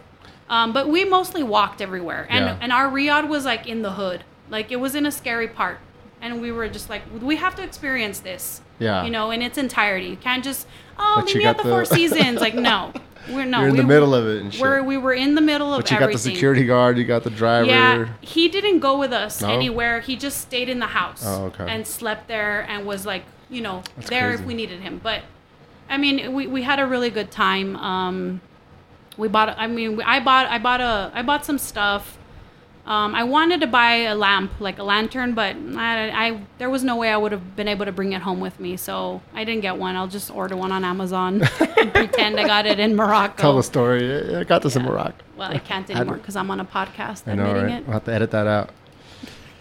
Be like, yeah, I snuck it in. Yeah. So no, and so I think the most memorable trips for me were definitely Venice for New Year's Eve, Africa, and dude, I went to Tokyo. I went to Japan. I went there. Tell us about that. I went there Thanksgiving, the first year that I was in Italy. I was actually supposed to go to Paris, but that huge terrorist attack happened, and then they were prohibiting us from traveling to France, to Paris. So we changed our trip from Paris to Japan, and I had the most amazing time there. Japan, what was the highlight? Dude, Japan is like my favorite place on earth. Yeah, why is that? Oh, dude, they're just so ahead of us. They're ahead of everybody in every way, shape, and form. What'd you do out there? I was dating Orly at the time. He was living with me in Italy, and I think I remember seeing some pictures. Yeah. Yeah. So Orly and I went. It's just like the best way to describe it was, he said something like, they're so ahead of this is what he said. They're so much into the future, aren't they? And I said, no, they're right on time. Like the rest of the world is behind. Yeah. If Japan can be this advanced, there's no reason why the rest of the world can't be. Yeah. Japanese also, dude, they're very into their culture. They're very serious about their culture. I just loved everything about it. I think they're the most fashionable people in the world. Think so? Like, dude, Milan, no. So it's I know Milan is like the fashion capital of the world. Old school rep, yeah, but no, dude, the Japanese, dude, they're like what? They're just so like, I don't know, dude, they're just so ahead of everybody else. In every way, as soon as you arrive at the airport, you hear birds chirping at the airport. Hell? And you just feel so zen immediately. You're just like... So they got the whole zen thing, but they also got the technology thing and the fashion thing. Everything. Fashion, technology, zen, food. Dude, best food. Really? Because I love... I personally, my favorite food is Asian. Whether it's Chinese, Japanese, Thai... I've heard otherwise, but like which food? What dishes? Dude, I had the best sushi. Like, I will never, ever get that sushi again. And it sucks. Because every sushi I've had since Japan of November of 2015 has sucked. Yeah? Yeah. Damn. Ramen? Ridiculous, dude. Best ramen in the world. Yeah. Yeah, that's where it's from, so shit. You're never going to get it from the source. You're never going to get that quality of food again. You're going to make a lot of people jealous when they listen to this. They're so... in Spanish, you would say servicial.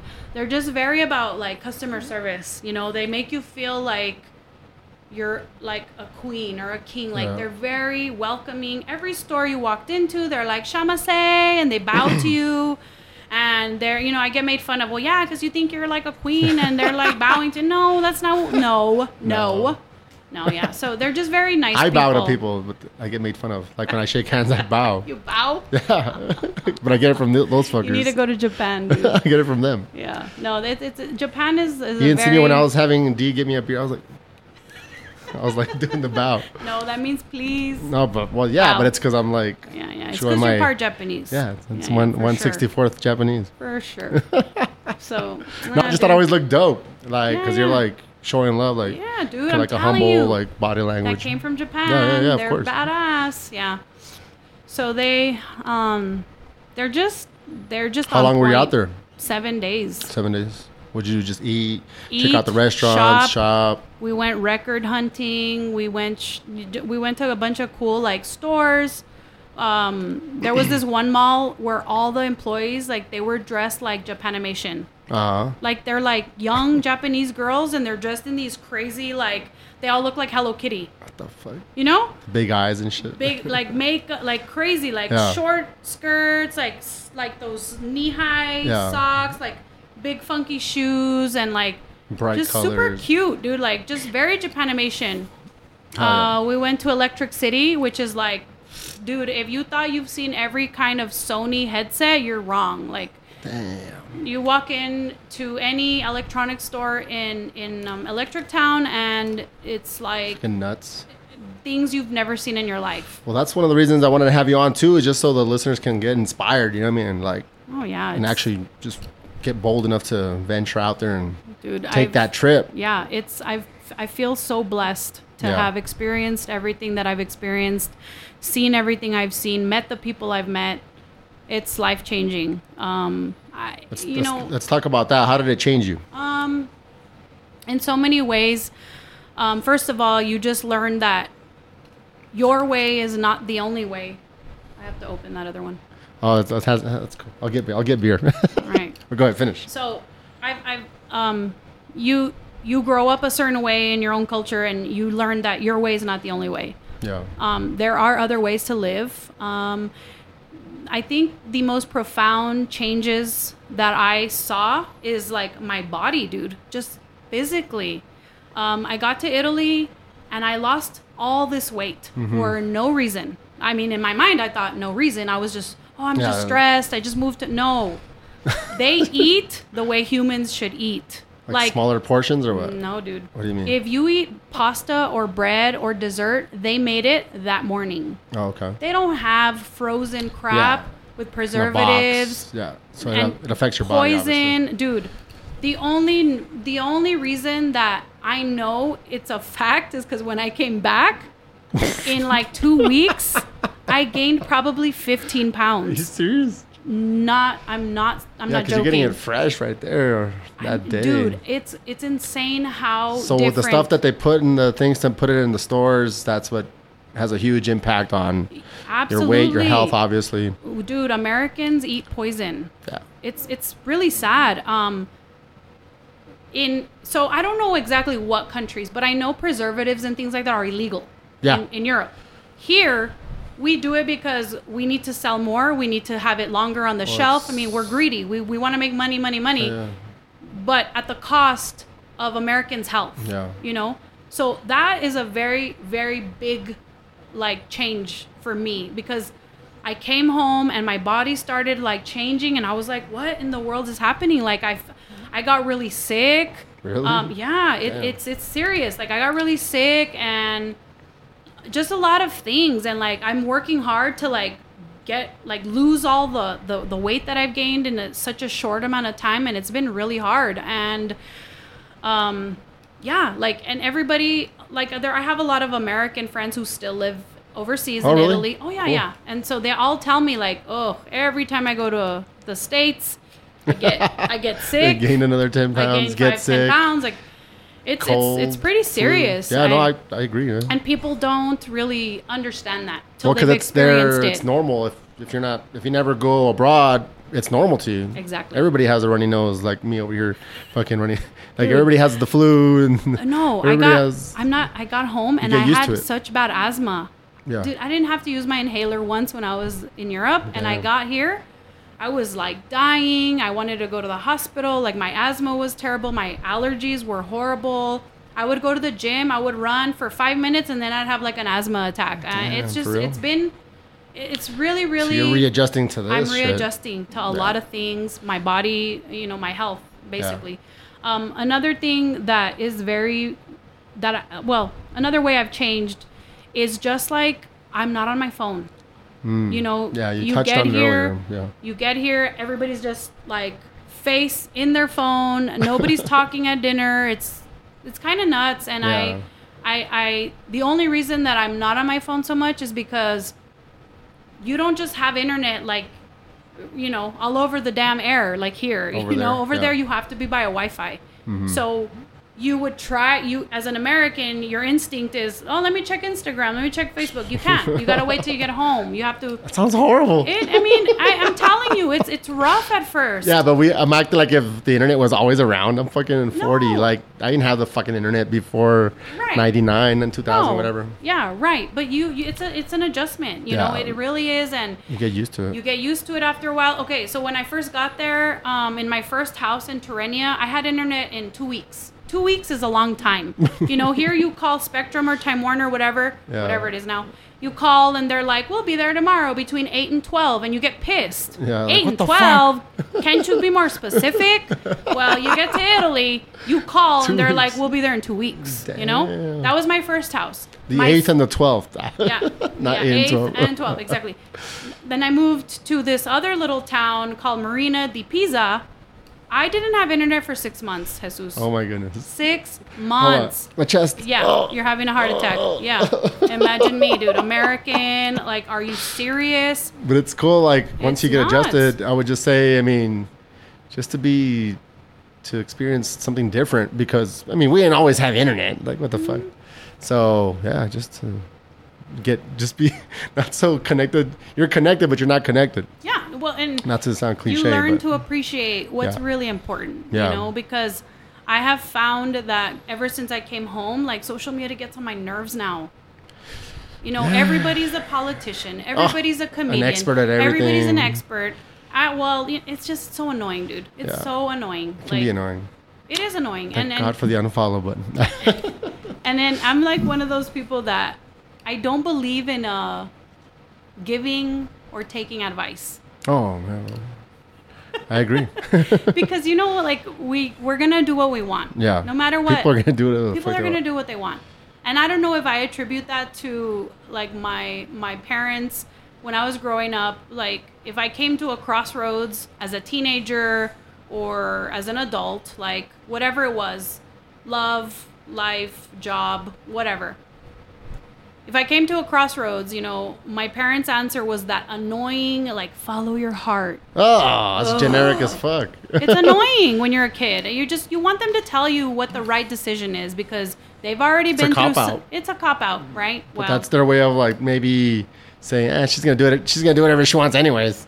But in reality, they're right. Follow your damn heart, you know, because it doesn't matter. Unless your heart says to kill people, don't do that. No, stop it. That's not your heart. That's your crazy head. I'm just saying. Yeah. And so I grew up hating... Follow your heart. And now as an adult, that's exactly what I do. Well, you wanted more specifics, though. No, but that's exactly what I do. You know, if I'm feeling like, I don't know about this, I just won't do it. Your gut instincts? Your gut, your heart, whatever, same thing. Yeah, especially when you gain weight like me, your heart and your gut are basically attached, and they're the same thing. Just kidding. Stop. But yeah, stop. So I mean, now I get the whole follow your heart thing, because... So it's a real thing? Yeah, dude. You heard it here first. Yeah, you heard it here first. Follow your heart. Follow your heart, guys. Yeah, no. I think we talked about this a couple of podcasts ago. We were talking about doing what you love, which is kind of ties into that. And doing what pays the bills, blah, blah, blah, career-wise. No, see, I don't agree with what pays the bills. I feel like there's at some point you have to. Well, I guess because certain cases, some people are fucking delusional about their heart. That's why. Wow. I mean, true. It's like at some point, whatever you love might have to go to hobby status. Reality strikes. Yeah, that's what I'm saying. I went to a graduation. Not everybody's super smart and shit. You know what I'm saying? Yeah, but I went to us. Shut up. I went to a graduation recently, and the guest speaker said something that was so annoying to me. He told the students not to follow their heart, but to figure out what you're good at and that pays well. And I was like, no, like, somewhere because, dude, in the middle. If you do what you love, like, I never imagined that with my English degree, with my writing, that I would end up living in Italy, like, for 2 years, traveling the world. And even though I didn't go to that job as a technical writer, it's what got me there. Yeah. And so I just feel like if you do something that you love, you're never going to work because you love what you do. You're not really working. And B, you'll be so good at it because you're passionate about it. You will get good at it. And it will pay the bills, you know? I don't know. I just think have to know how to work it, though. The people, they take that advice. I'm all for it because we talked about this a couple of podcasts ago with the homie Louis. He's a sick MC, sick artist. I'm all for it. Mm-hmm. But the thing is, the ones that they kind of take it, but they only certain artisty types or whatever the fuck you do that you love. Yeah. They kind of, you know, pick the parts that they like about the advice. But they don't put in the work. Right, which I'm ties doing what in. I love. Well, yeah, fool, but if you wanted to pay the bills, like, you gotta hustle. Like, if you're and it ties into what I'm saying. It's like it's like nobody really takes advice. Yeah. You do what you want anyway. It's like that's what you're saying. It's like people take what they want. They pick and choose conveniently the bits and pieces that they like. Right. So it's like, do what you love, but if you're really trying to monetize it and, like, make it into a career where it's paying the bills, even if you're living a modest lifestyle, it still takes work in a sense. You're not working if you love it, as the quote goes. But You have to. No, it takes. You gotta organize. Be organized to a degree. You have to prioritize to a degree. If you're just doing whatever, like, well, so and so told me to do what I love, but you're sleeping on a park bench. If you're okay, and that's the other aspect I was talking about with him. I was like, if it's not paying, you may be in for some rough times. And mentally, nothing wrong with that. No, absolutely nothing wrong with that. But mentally, you be able to better. Can you deal with it? Can you? If for some reason you don't have that family support system or whatever, and maybe you're on the streets and you still want to do what you love, you have to change your perspective and do something else. Either do something else or lower your standards as far as passions. And then just as far as what you can deal with though, as far as the hardship goes. You know what I mean? It's like, well, shit, I still love doing this. Yeah. So I guess I'm gonna. I'll be homeless for a little bit. That's worst case scenario, but it can happen.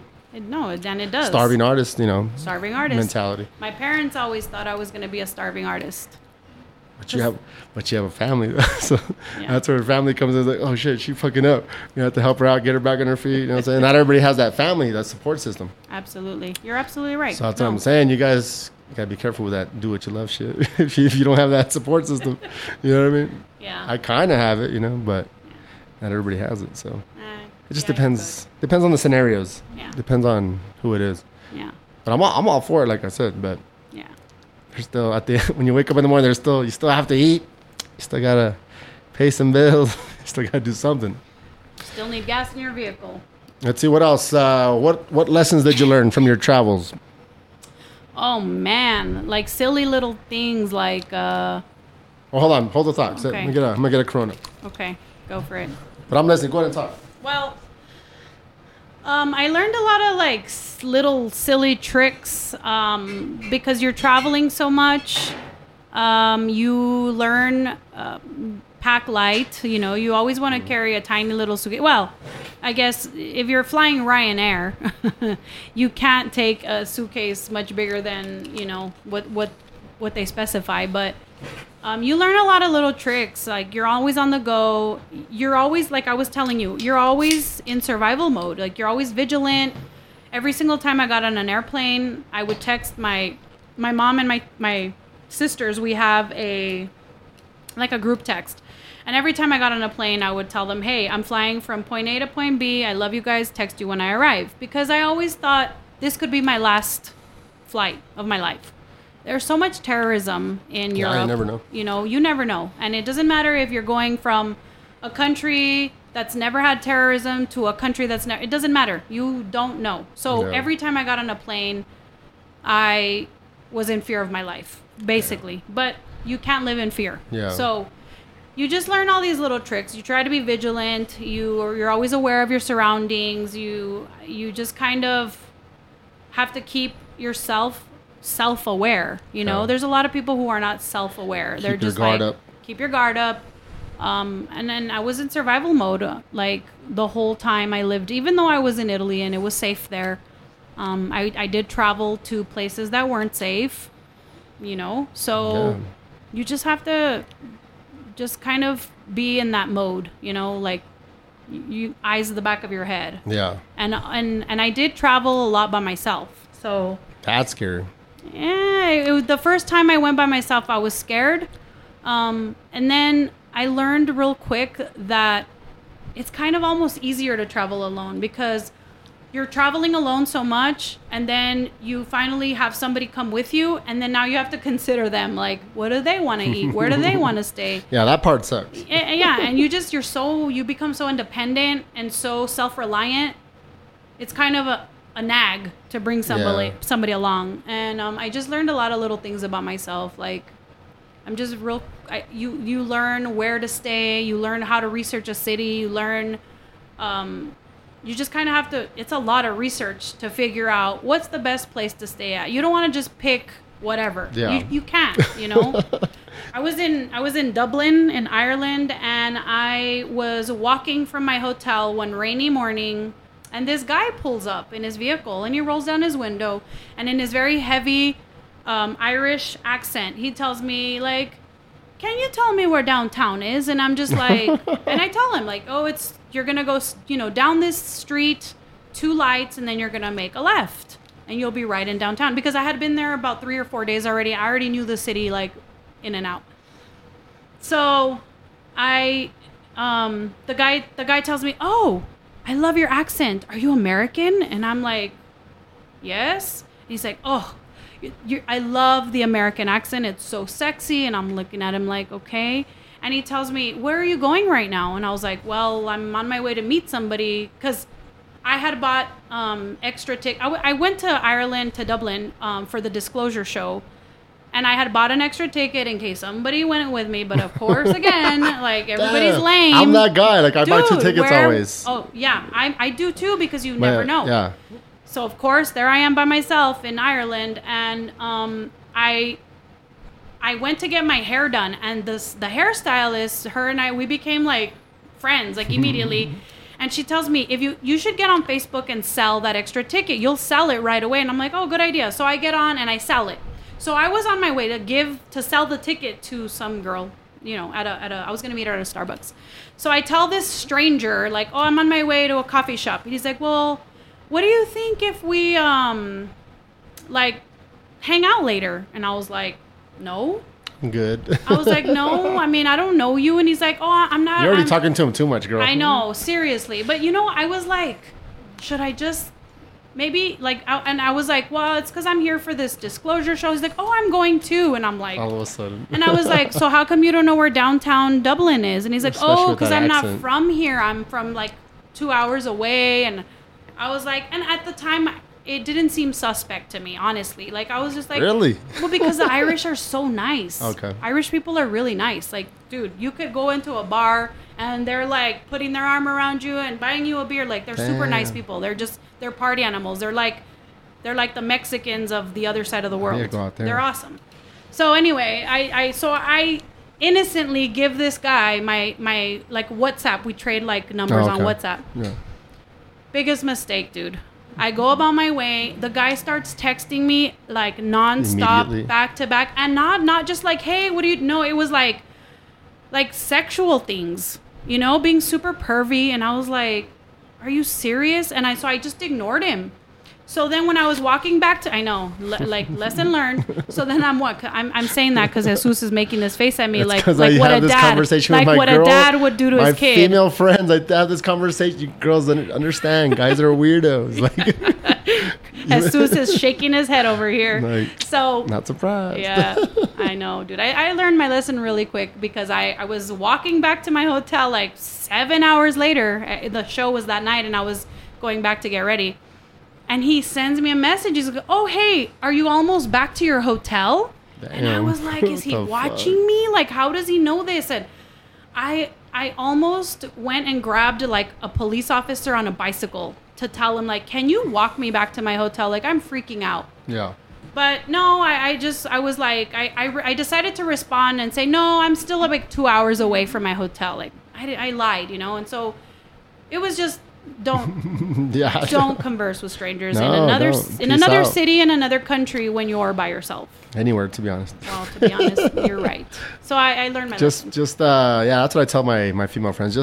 Just think worst case scenario and roll with that shit. Always. Because everybody's a serial killer. No, you should roll like that. If you don't, unless there's, like, other people with you guys, you're in a group maybe, some people you know, but if it's just you and them, like, just assume worst case scenario because always. All right. I don't want to go into detail, but there's some horror stories, some of my female friends. Local? Like, yeah. And it's like, why did you go back? Why did you do just that? Met him, like, yeah. And it's like something crazy happens and it's like, the guys just assume the worst.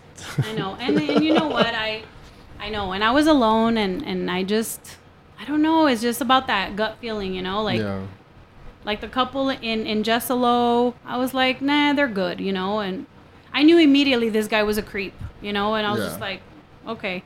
But, yeah. This is why you're still working at that place? No, the contract ended and everybody got laid off. Mm-hmm. So I was supposed to be there until the contract was supposed to be like 3 years, but a lot of things happened along the way and our work actually got cut in half. Holy shit. So then it only ended up being like the year and 9 months. And so they started letting people go from the very top. So I was the second in command. So the first person to go, was my boss. They let him go, and then they laid me off and two other employees. And then from there, they just kind of started cutting everybody. So after the layoff, the Dublin part, or? Yeah. So okay. I was an employee of this company until technically March of this year. Okay. So I was home in February, but they kept me on for a month so that I could continue looking for jobs and what have you. So everybody got laid off. Unfortunately, other contractors took over a lot of the work that they were doing here at Fort Bliss. And so that's the contracting world. It's very iffy. It's not secure. Yeah. You never know if you're going to have a job in a year. So it's a hard... You're getting paid handsomely though, no? Or you do get paid very well. I will tell you that I had my salary, and then on top of that, I had an extra like $30,000 a year just... for housing per diem and type cost shit of living. Yeah. We didn't get paid per diem. That's like a government employee. Okay. Since I was private company, you get like, they call it a HOLA and a COLA. And it's basically housing and then cost of living. It's also the name of my favorite porn. Shut up. Hey, are you still DJing? No. Why not? I don't know. Do you have a setup or no? I do. I came into your room. I was expecting to see some CDJs or something. When you walked up, I was like, dude, this is like MTV House of... Yeah, some what Cribs, is it? Yeah. MTV Cribs, yeah. Is that what it was called? Yeah. MTV Cribs. Yeah. I was like, dude, Jesus is showing up to my pool house. Yeah. So, yeah. I thought the tables were going to come out. They're actually in storage. Uh-huh. Yeah, oh, man. Come on. You can put them on this thing. Yeah, I know. This dresser. I should. Or chest, I mean. I should. It'd be dope. No, couple little monitors. I mean, DJ will always be with me. I love DJing. It's fun. And when you're a female, it's like... people are like, oh, like they can't believe that a female can like mix, Yeah, it's like, or anything like of. Stop it right now. Even you said earlier, you said she was a female engineer. Yeah, she's a female engineer. It's because it's very rare. No, dude, seriously. I'm not saying you're doing the same thing, but it sounds funny. It is. It's true though. In the engineering world, my baby sister, she's 22. She's a senior at Texas A&M. Uh-huh. She's in engineering. She's going to graduate as an electrical engineer. And she's always the only girl in her class. Yeah. So it's very rare. Yeah, and it's awesome. We support her 100%. I told her, you will always have a job in engineering. Always. There's never a time when you can't find a job anywhere in the world as an engineer. So we're very, and that's why I said that, because... she's always like, I'm the only girl in my class. And it's funny, it's sad. It is. It's more sad than anything. It's sad, societally speaking, but at the same time, it's actually like, well, for her, it's a plus. I mean, for her, it's cool. But boom. Not that she needs any kind of, but yeah, it's, female engineer. We're still not equal. Yes, yeah. I know. It's my struggle every day. That you're not equal. We're not equal in this damn country. You guys have to get better at fighting. Like, you have to beat us in a fight. Yeah, right. That's not what's happening. That's a whole other podcast. That's part two. Shit. What else? What are our parting words here? You ask me, man. I'm all go. You ask me.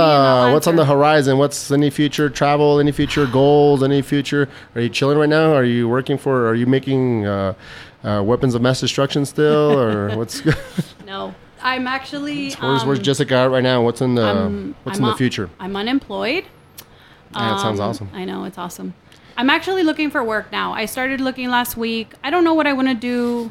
I don't know that I want to go back into defense contracting. It's kind of tough. Like, just, playing back into the whole female thing. It's hard being a female and not ex-military and working in that industry. It's really hard. But I have alligator skin, and I can pretty much work around any type of male. I mean, If I told you all the things that have happened to me working in defense contracting, dude, that's another podcast. Damn, you have to come to part two, part three, part four. Part five. So I'm looking for work. I don't know what I'm doing. I'm always going to be a writer. So I actually started writing a play. And it's kind of like a local, well, how would I describe it? it kind of ties into our culture, my play, you know, Mexican Americans. And it's, I don't want to really say what it's about because, you know, I've just started writing it, but I would love to write a play and showcase it locally. Be dope. And I mean, it would be like one of my dreams. Another one of my dreams is actually doing stand-up comedy. Yeah. Dude, I have a lot of material. Fun. Do you? I do, but damn. It's more like... It's hard. It's hard. Oh, dude. Trust I've done it like 4 times. Have you done stand-up before? On some hobby shit, yeah, like 4 times. How did it go? Pretty good. Did you get laughs? Of course, yeah. Of course. Shut up. I did, though. I did. Like, I haven't really bombed, I would say. But at the same time, to come up with new material... Yeah. Like I've added a little bit. That hasn't already been said. Yeah. Yeah.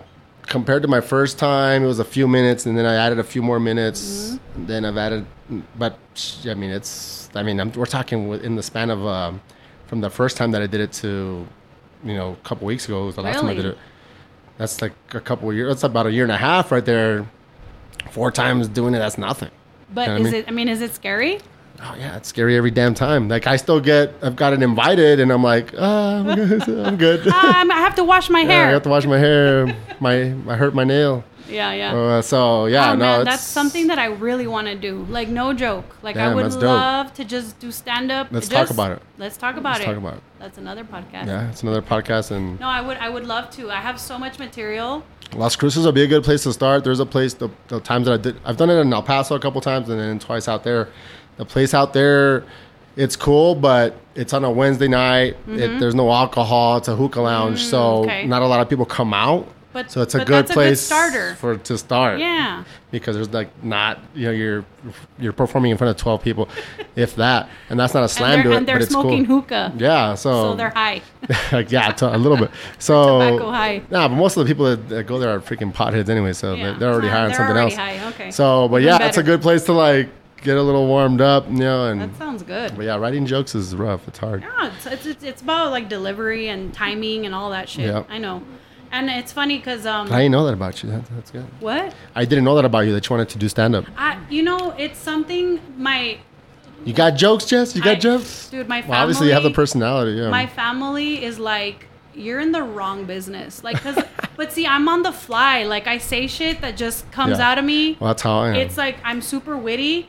I get it from my grandma. My grandma is the wittiest lady, and she's 87. And you go visit her, and she's like, she still has jokes, dude. Like she's Mexican.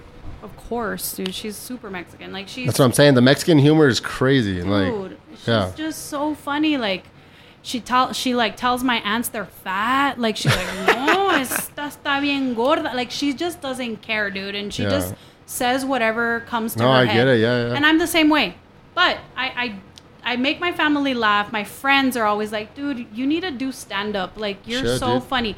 But for me, I know as a writer that it's a whole other ballgame. It is. To write it down, you know. It is, but you're funny, so you can do it. And you're a writer. So but it's different. Because when you're in a situation and there's a conversation, it's live. Yeah. And it's witty and you're just saying shit. You're bouncing it off that person. Exactly. You're bouncing off people. That's what I'm good at. Like you. I'm good at that too. So but like just you up there is a whole different story. Right. That you have to be prepared. Yeah, and if you're not prepared, you can't. You can't bounce it off an audience. Yeah. They're there to listen to you, you know? You're gonna bomb. So it is I know what it I don't know because I've never done it, but I can imagine that it's a completely different world, you know. It is. But everybody's like, dude, you're so funny. You should do stand up. So that's one of my dreams. I would love to do that. Back into the unknown, like you said. Yeah, into the unknown. You know? And it's funny. Like I went to Union Draft House when I first came back, and I ran into a bunch of friends from high school. Yeah. And they follow me on Facebook, so they were so excited to see me. Like, you're back. You know how it is. Hell yeah. So I was like, what's up? And I'm hanging out, and they're like, this one girl, Annette, was like, so, like, what the hell is on your bucket list now? And I was like, I don't know, normal shit, like have a baby. And she just thought that was so funny because it's true. Like, you know, people like, I would say, like, I would see my friends having babies and I would be like, oh, yeah, I want one. And they're like, well, I want to do what you're doing. You don't want a baby. You know, it's just funny. Like, you're in your own world and you want. The grass is greener type shit. The grass is greener. And people are, so what's on your bucket list now? I'm like, join a dating app. I'm on one of those. Get on Tinder? I actually got a message the other day. I never check it. Yeah, I don't really check it. I've been on because you're on Grindr. Yeah, well, duh. That's the only one I'm on. That's the only one that'll accept me. No, I've only been on one date with those apps. How did it go? It wasn't bad. It wasn't great. It was cool, but yeah, I'm terrified of doing shit like that. That just, I don't know. I'm just so old school in so many ways, you know. Like it's not organic to me. It's commonplace now, though. It's like I know. It's like if you're a millennial, I hate that word, but I'm gonna use it to describe a certain age group. Like that's what you do, and to me, I don't know. It's just like it's terrifying to me. Like I just did it. I was like, yeah, let's see what happens, and then. Sometimes you get a little bite, and then boom, you know. But I was like, I'm only gonna do it if they message me, because I'm not that hard up for it, And then somebody messaged me. You're very social, I'm sure. You can meet people. But I mean, I just did it as kind of like almost like a social experiment. Yeah. And then boom, you know. And it went well. But yeah, it's cool, it's all right. But you know, I'm not. It's whatever. I'll keep it open because whatever. You never know. You know, exactly. I had a conversation yesterday, you know, after like months of nothing. Yeah. So, you know, but cool. It's just for a lot of it's just for funsies. Yeah. For funsies. It's like, why not? You know. Why not? But for girls, be careful. Because you're the weirdos. This is out there. You see, you're so contradictory. Why? You're telling me don't talk to strangers, but get on an app. No, but like vet them. That's what I'm saying. I mean, I'm saying vet them like. If you're, because in other words, okay, you go on a date, okay? So wait, first I should go chaperoned.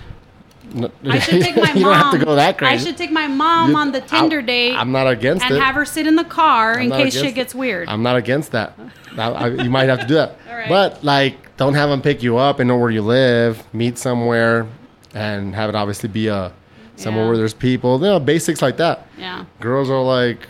Pick me up, or I'm gonna go back with you. It's a sad If you day. Have no intention of screwing that guy, there's no reason you should go back home with him. Yeah. Because no, and honestly, my friends have horror stories. That's all I'm saying. Really? It's like, no, we're just gonna have some beers. Okay, I still want to drink. If you have no intentions of boning, now if you want to bone, cool. But if you have no intentions of doing any of that, there's no reason you should be back there. But wait a minute. So you're saying when they don't. Engage, that's when the shit hits the fan? Who, girls? Yeah. You're saying only if you're gonna go bone. They get invited back. Yeah. Because they're under the impression guise of like we're just gonna have a couple more drinks and I'll take you home, girl. Yeah. You know?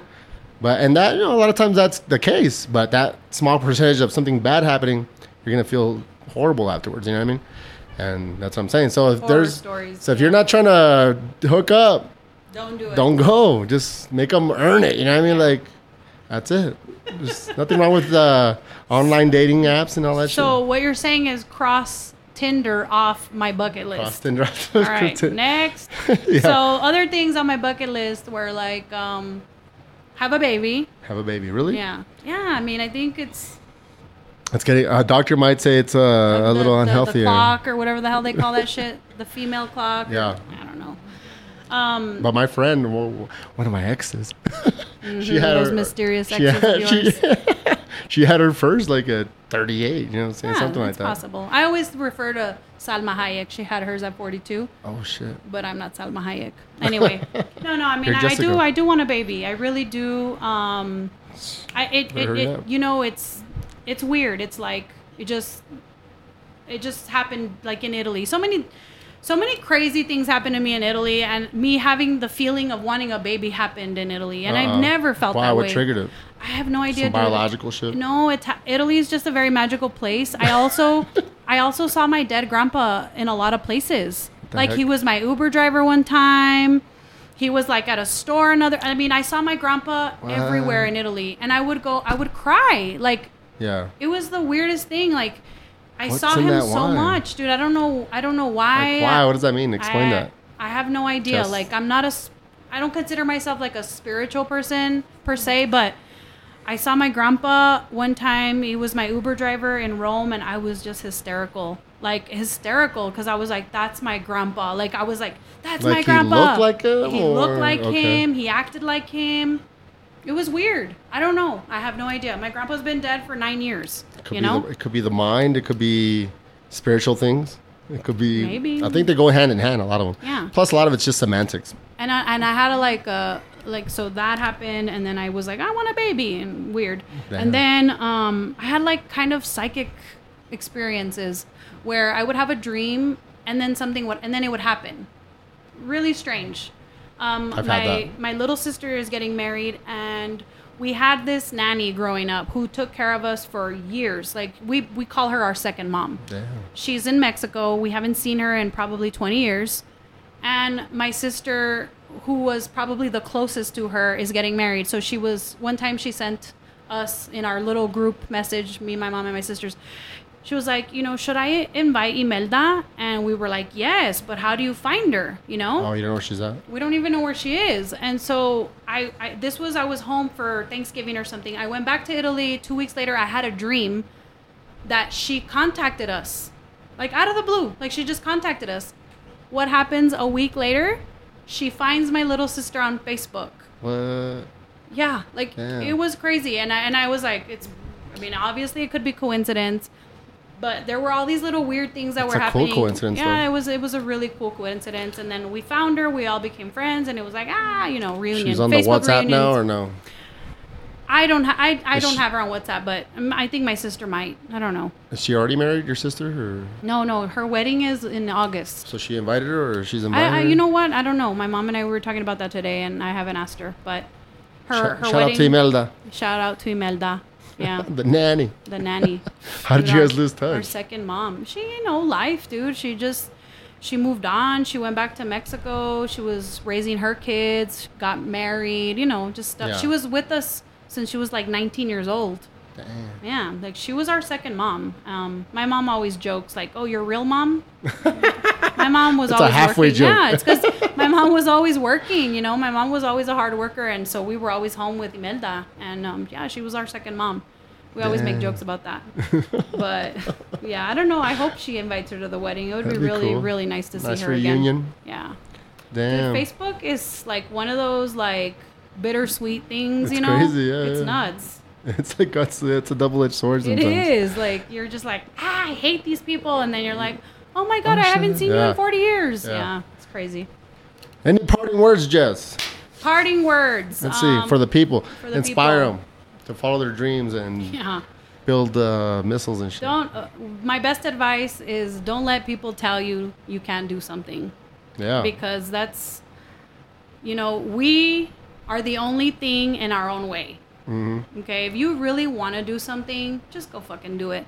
Don't listen to mom and dad and brother and sister and cousins, because unfortunately, there are tons of haters, and they could be the closest people to you. Mm-hmm. And I'm not saying that I have haters in my close circle, but they're there. They're everywhere. There's always going to be naysayers who tell you you can't do something or you shouldn't because some of XYZ. Some of it's out of concern, but still. And sometimes people come from a good place, but exactly. Don't listen to them. Do what you want. If you want to do something, just go fucking do it. There's nothing in your way, And that's all I can say. I've been very blessed. I don't feel like I don't think I specifically did things to get myself to where I was the last 2 years. I just kind of think that when you're a good person, things fall in your lap. When you're a hard worker, you have good work ethic, you are just a well-rounded person who is willing to give that extra hand to anything, anybody, Good things come to good people. And I just feel like I had these things fall into my lap and I took advantage of them. Because believe me, there were people who were extended the offer, come to Italy, and they were like, no, I can't because I have all these, making excuses, Yeah. So when things like that come, you need to take them and run with them. Yeah. Yeah, what's the expression? Not really an expression, but luck. Defining luck is actually when preparation meets opportunity. You know what I'm saying? Oh, you're prepared, absolutely. Then when that opportunity comes, you take advantage of it. Absolutely. Like people to outsiders, oh, you're so lucky. It's like, no, I put in the work, and then seriously. This opportunity came, and I took it. My mom didn't get scared. I took the opportunity. My mom's favorite quote is, "Don't confuse luck with success." Exactly. Two different things. All right, people, you heard it here first. Let's see, my parting words. Shout out to all the listeners. Shout out to all the people that bought T-shirts. Shout out to everybody that check out the website. An extra special shout out to the ones that share it. With that said, again, check us out on iTunes, SoundCloud, Stitcher, all the popular podcast apps. This is Sweet Jesus Radio. Thank you for playing. Sweet Jesus Radio.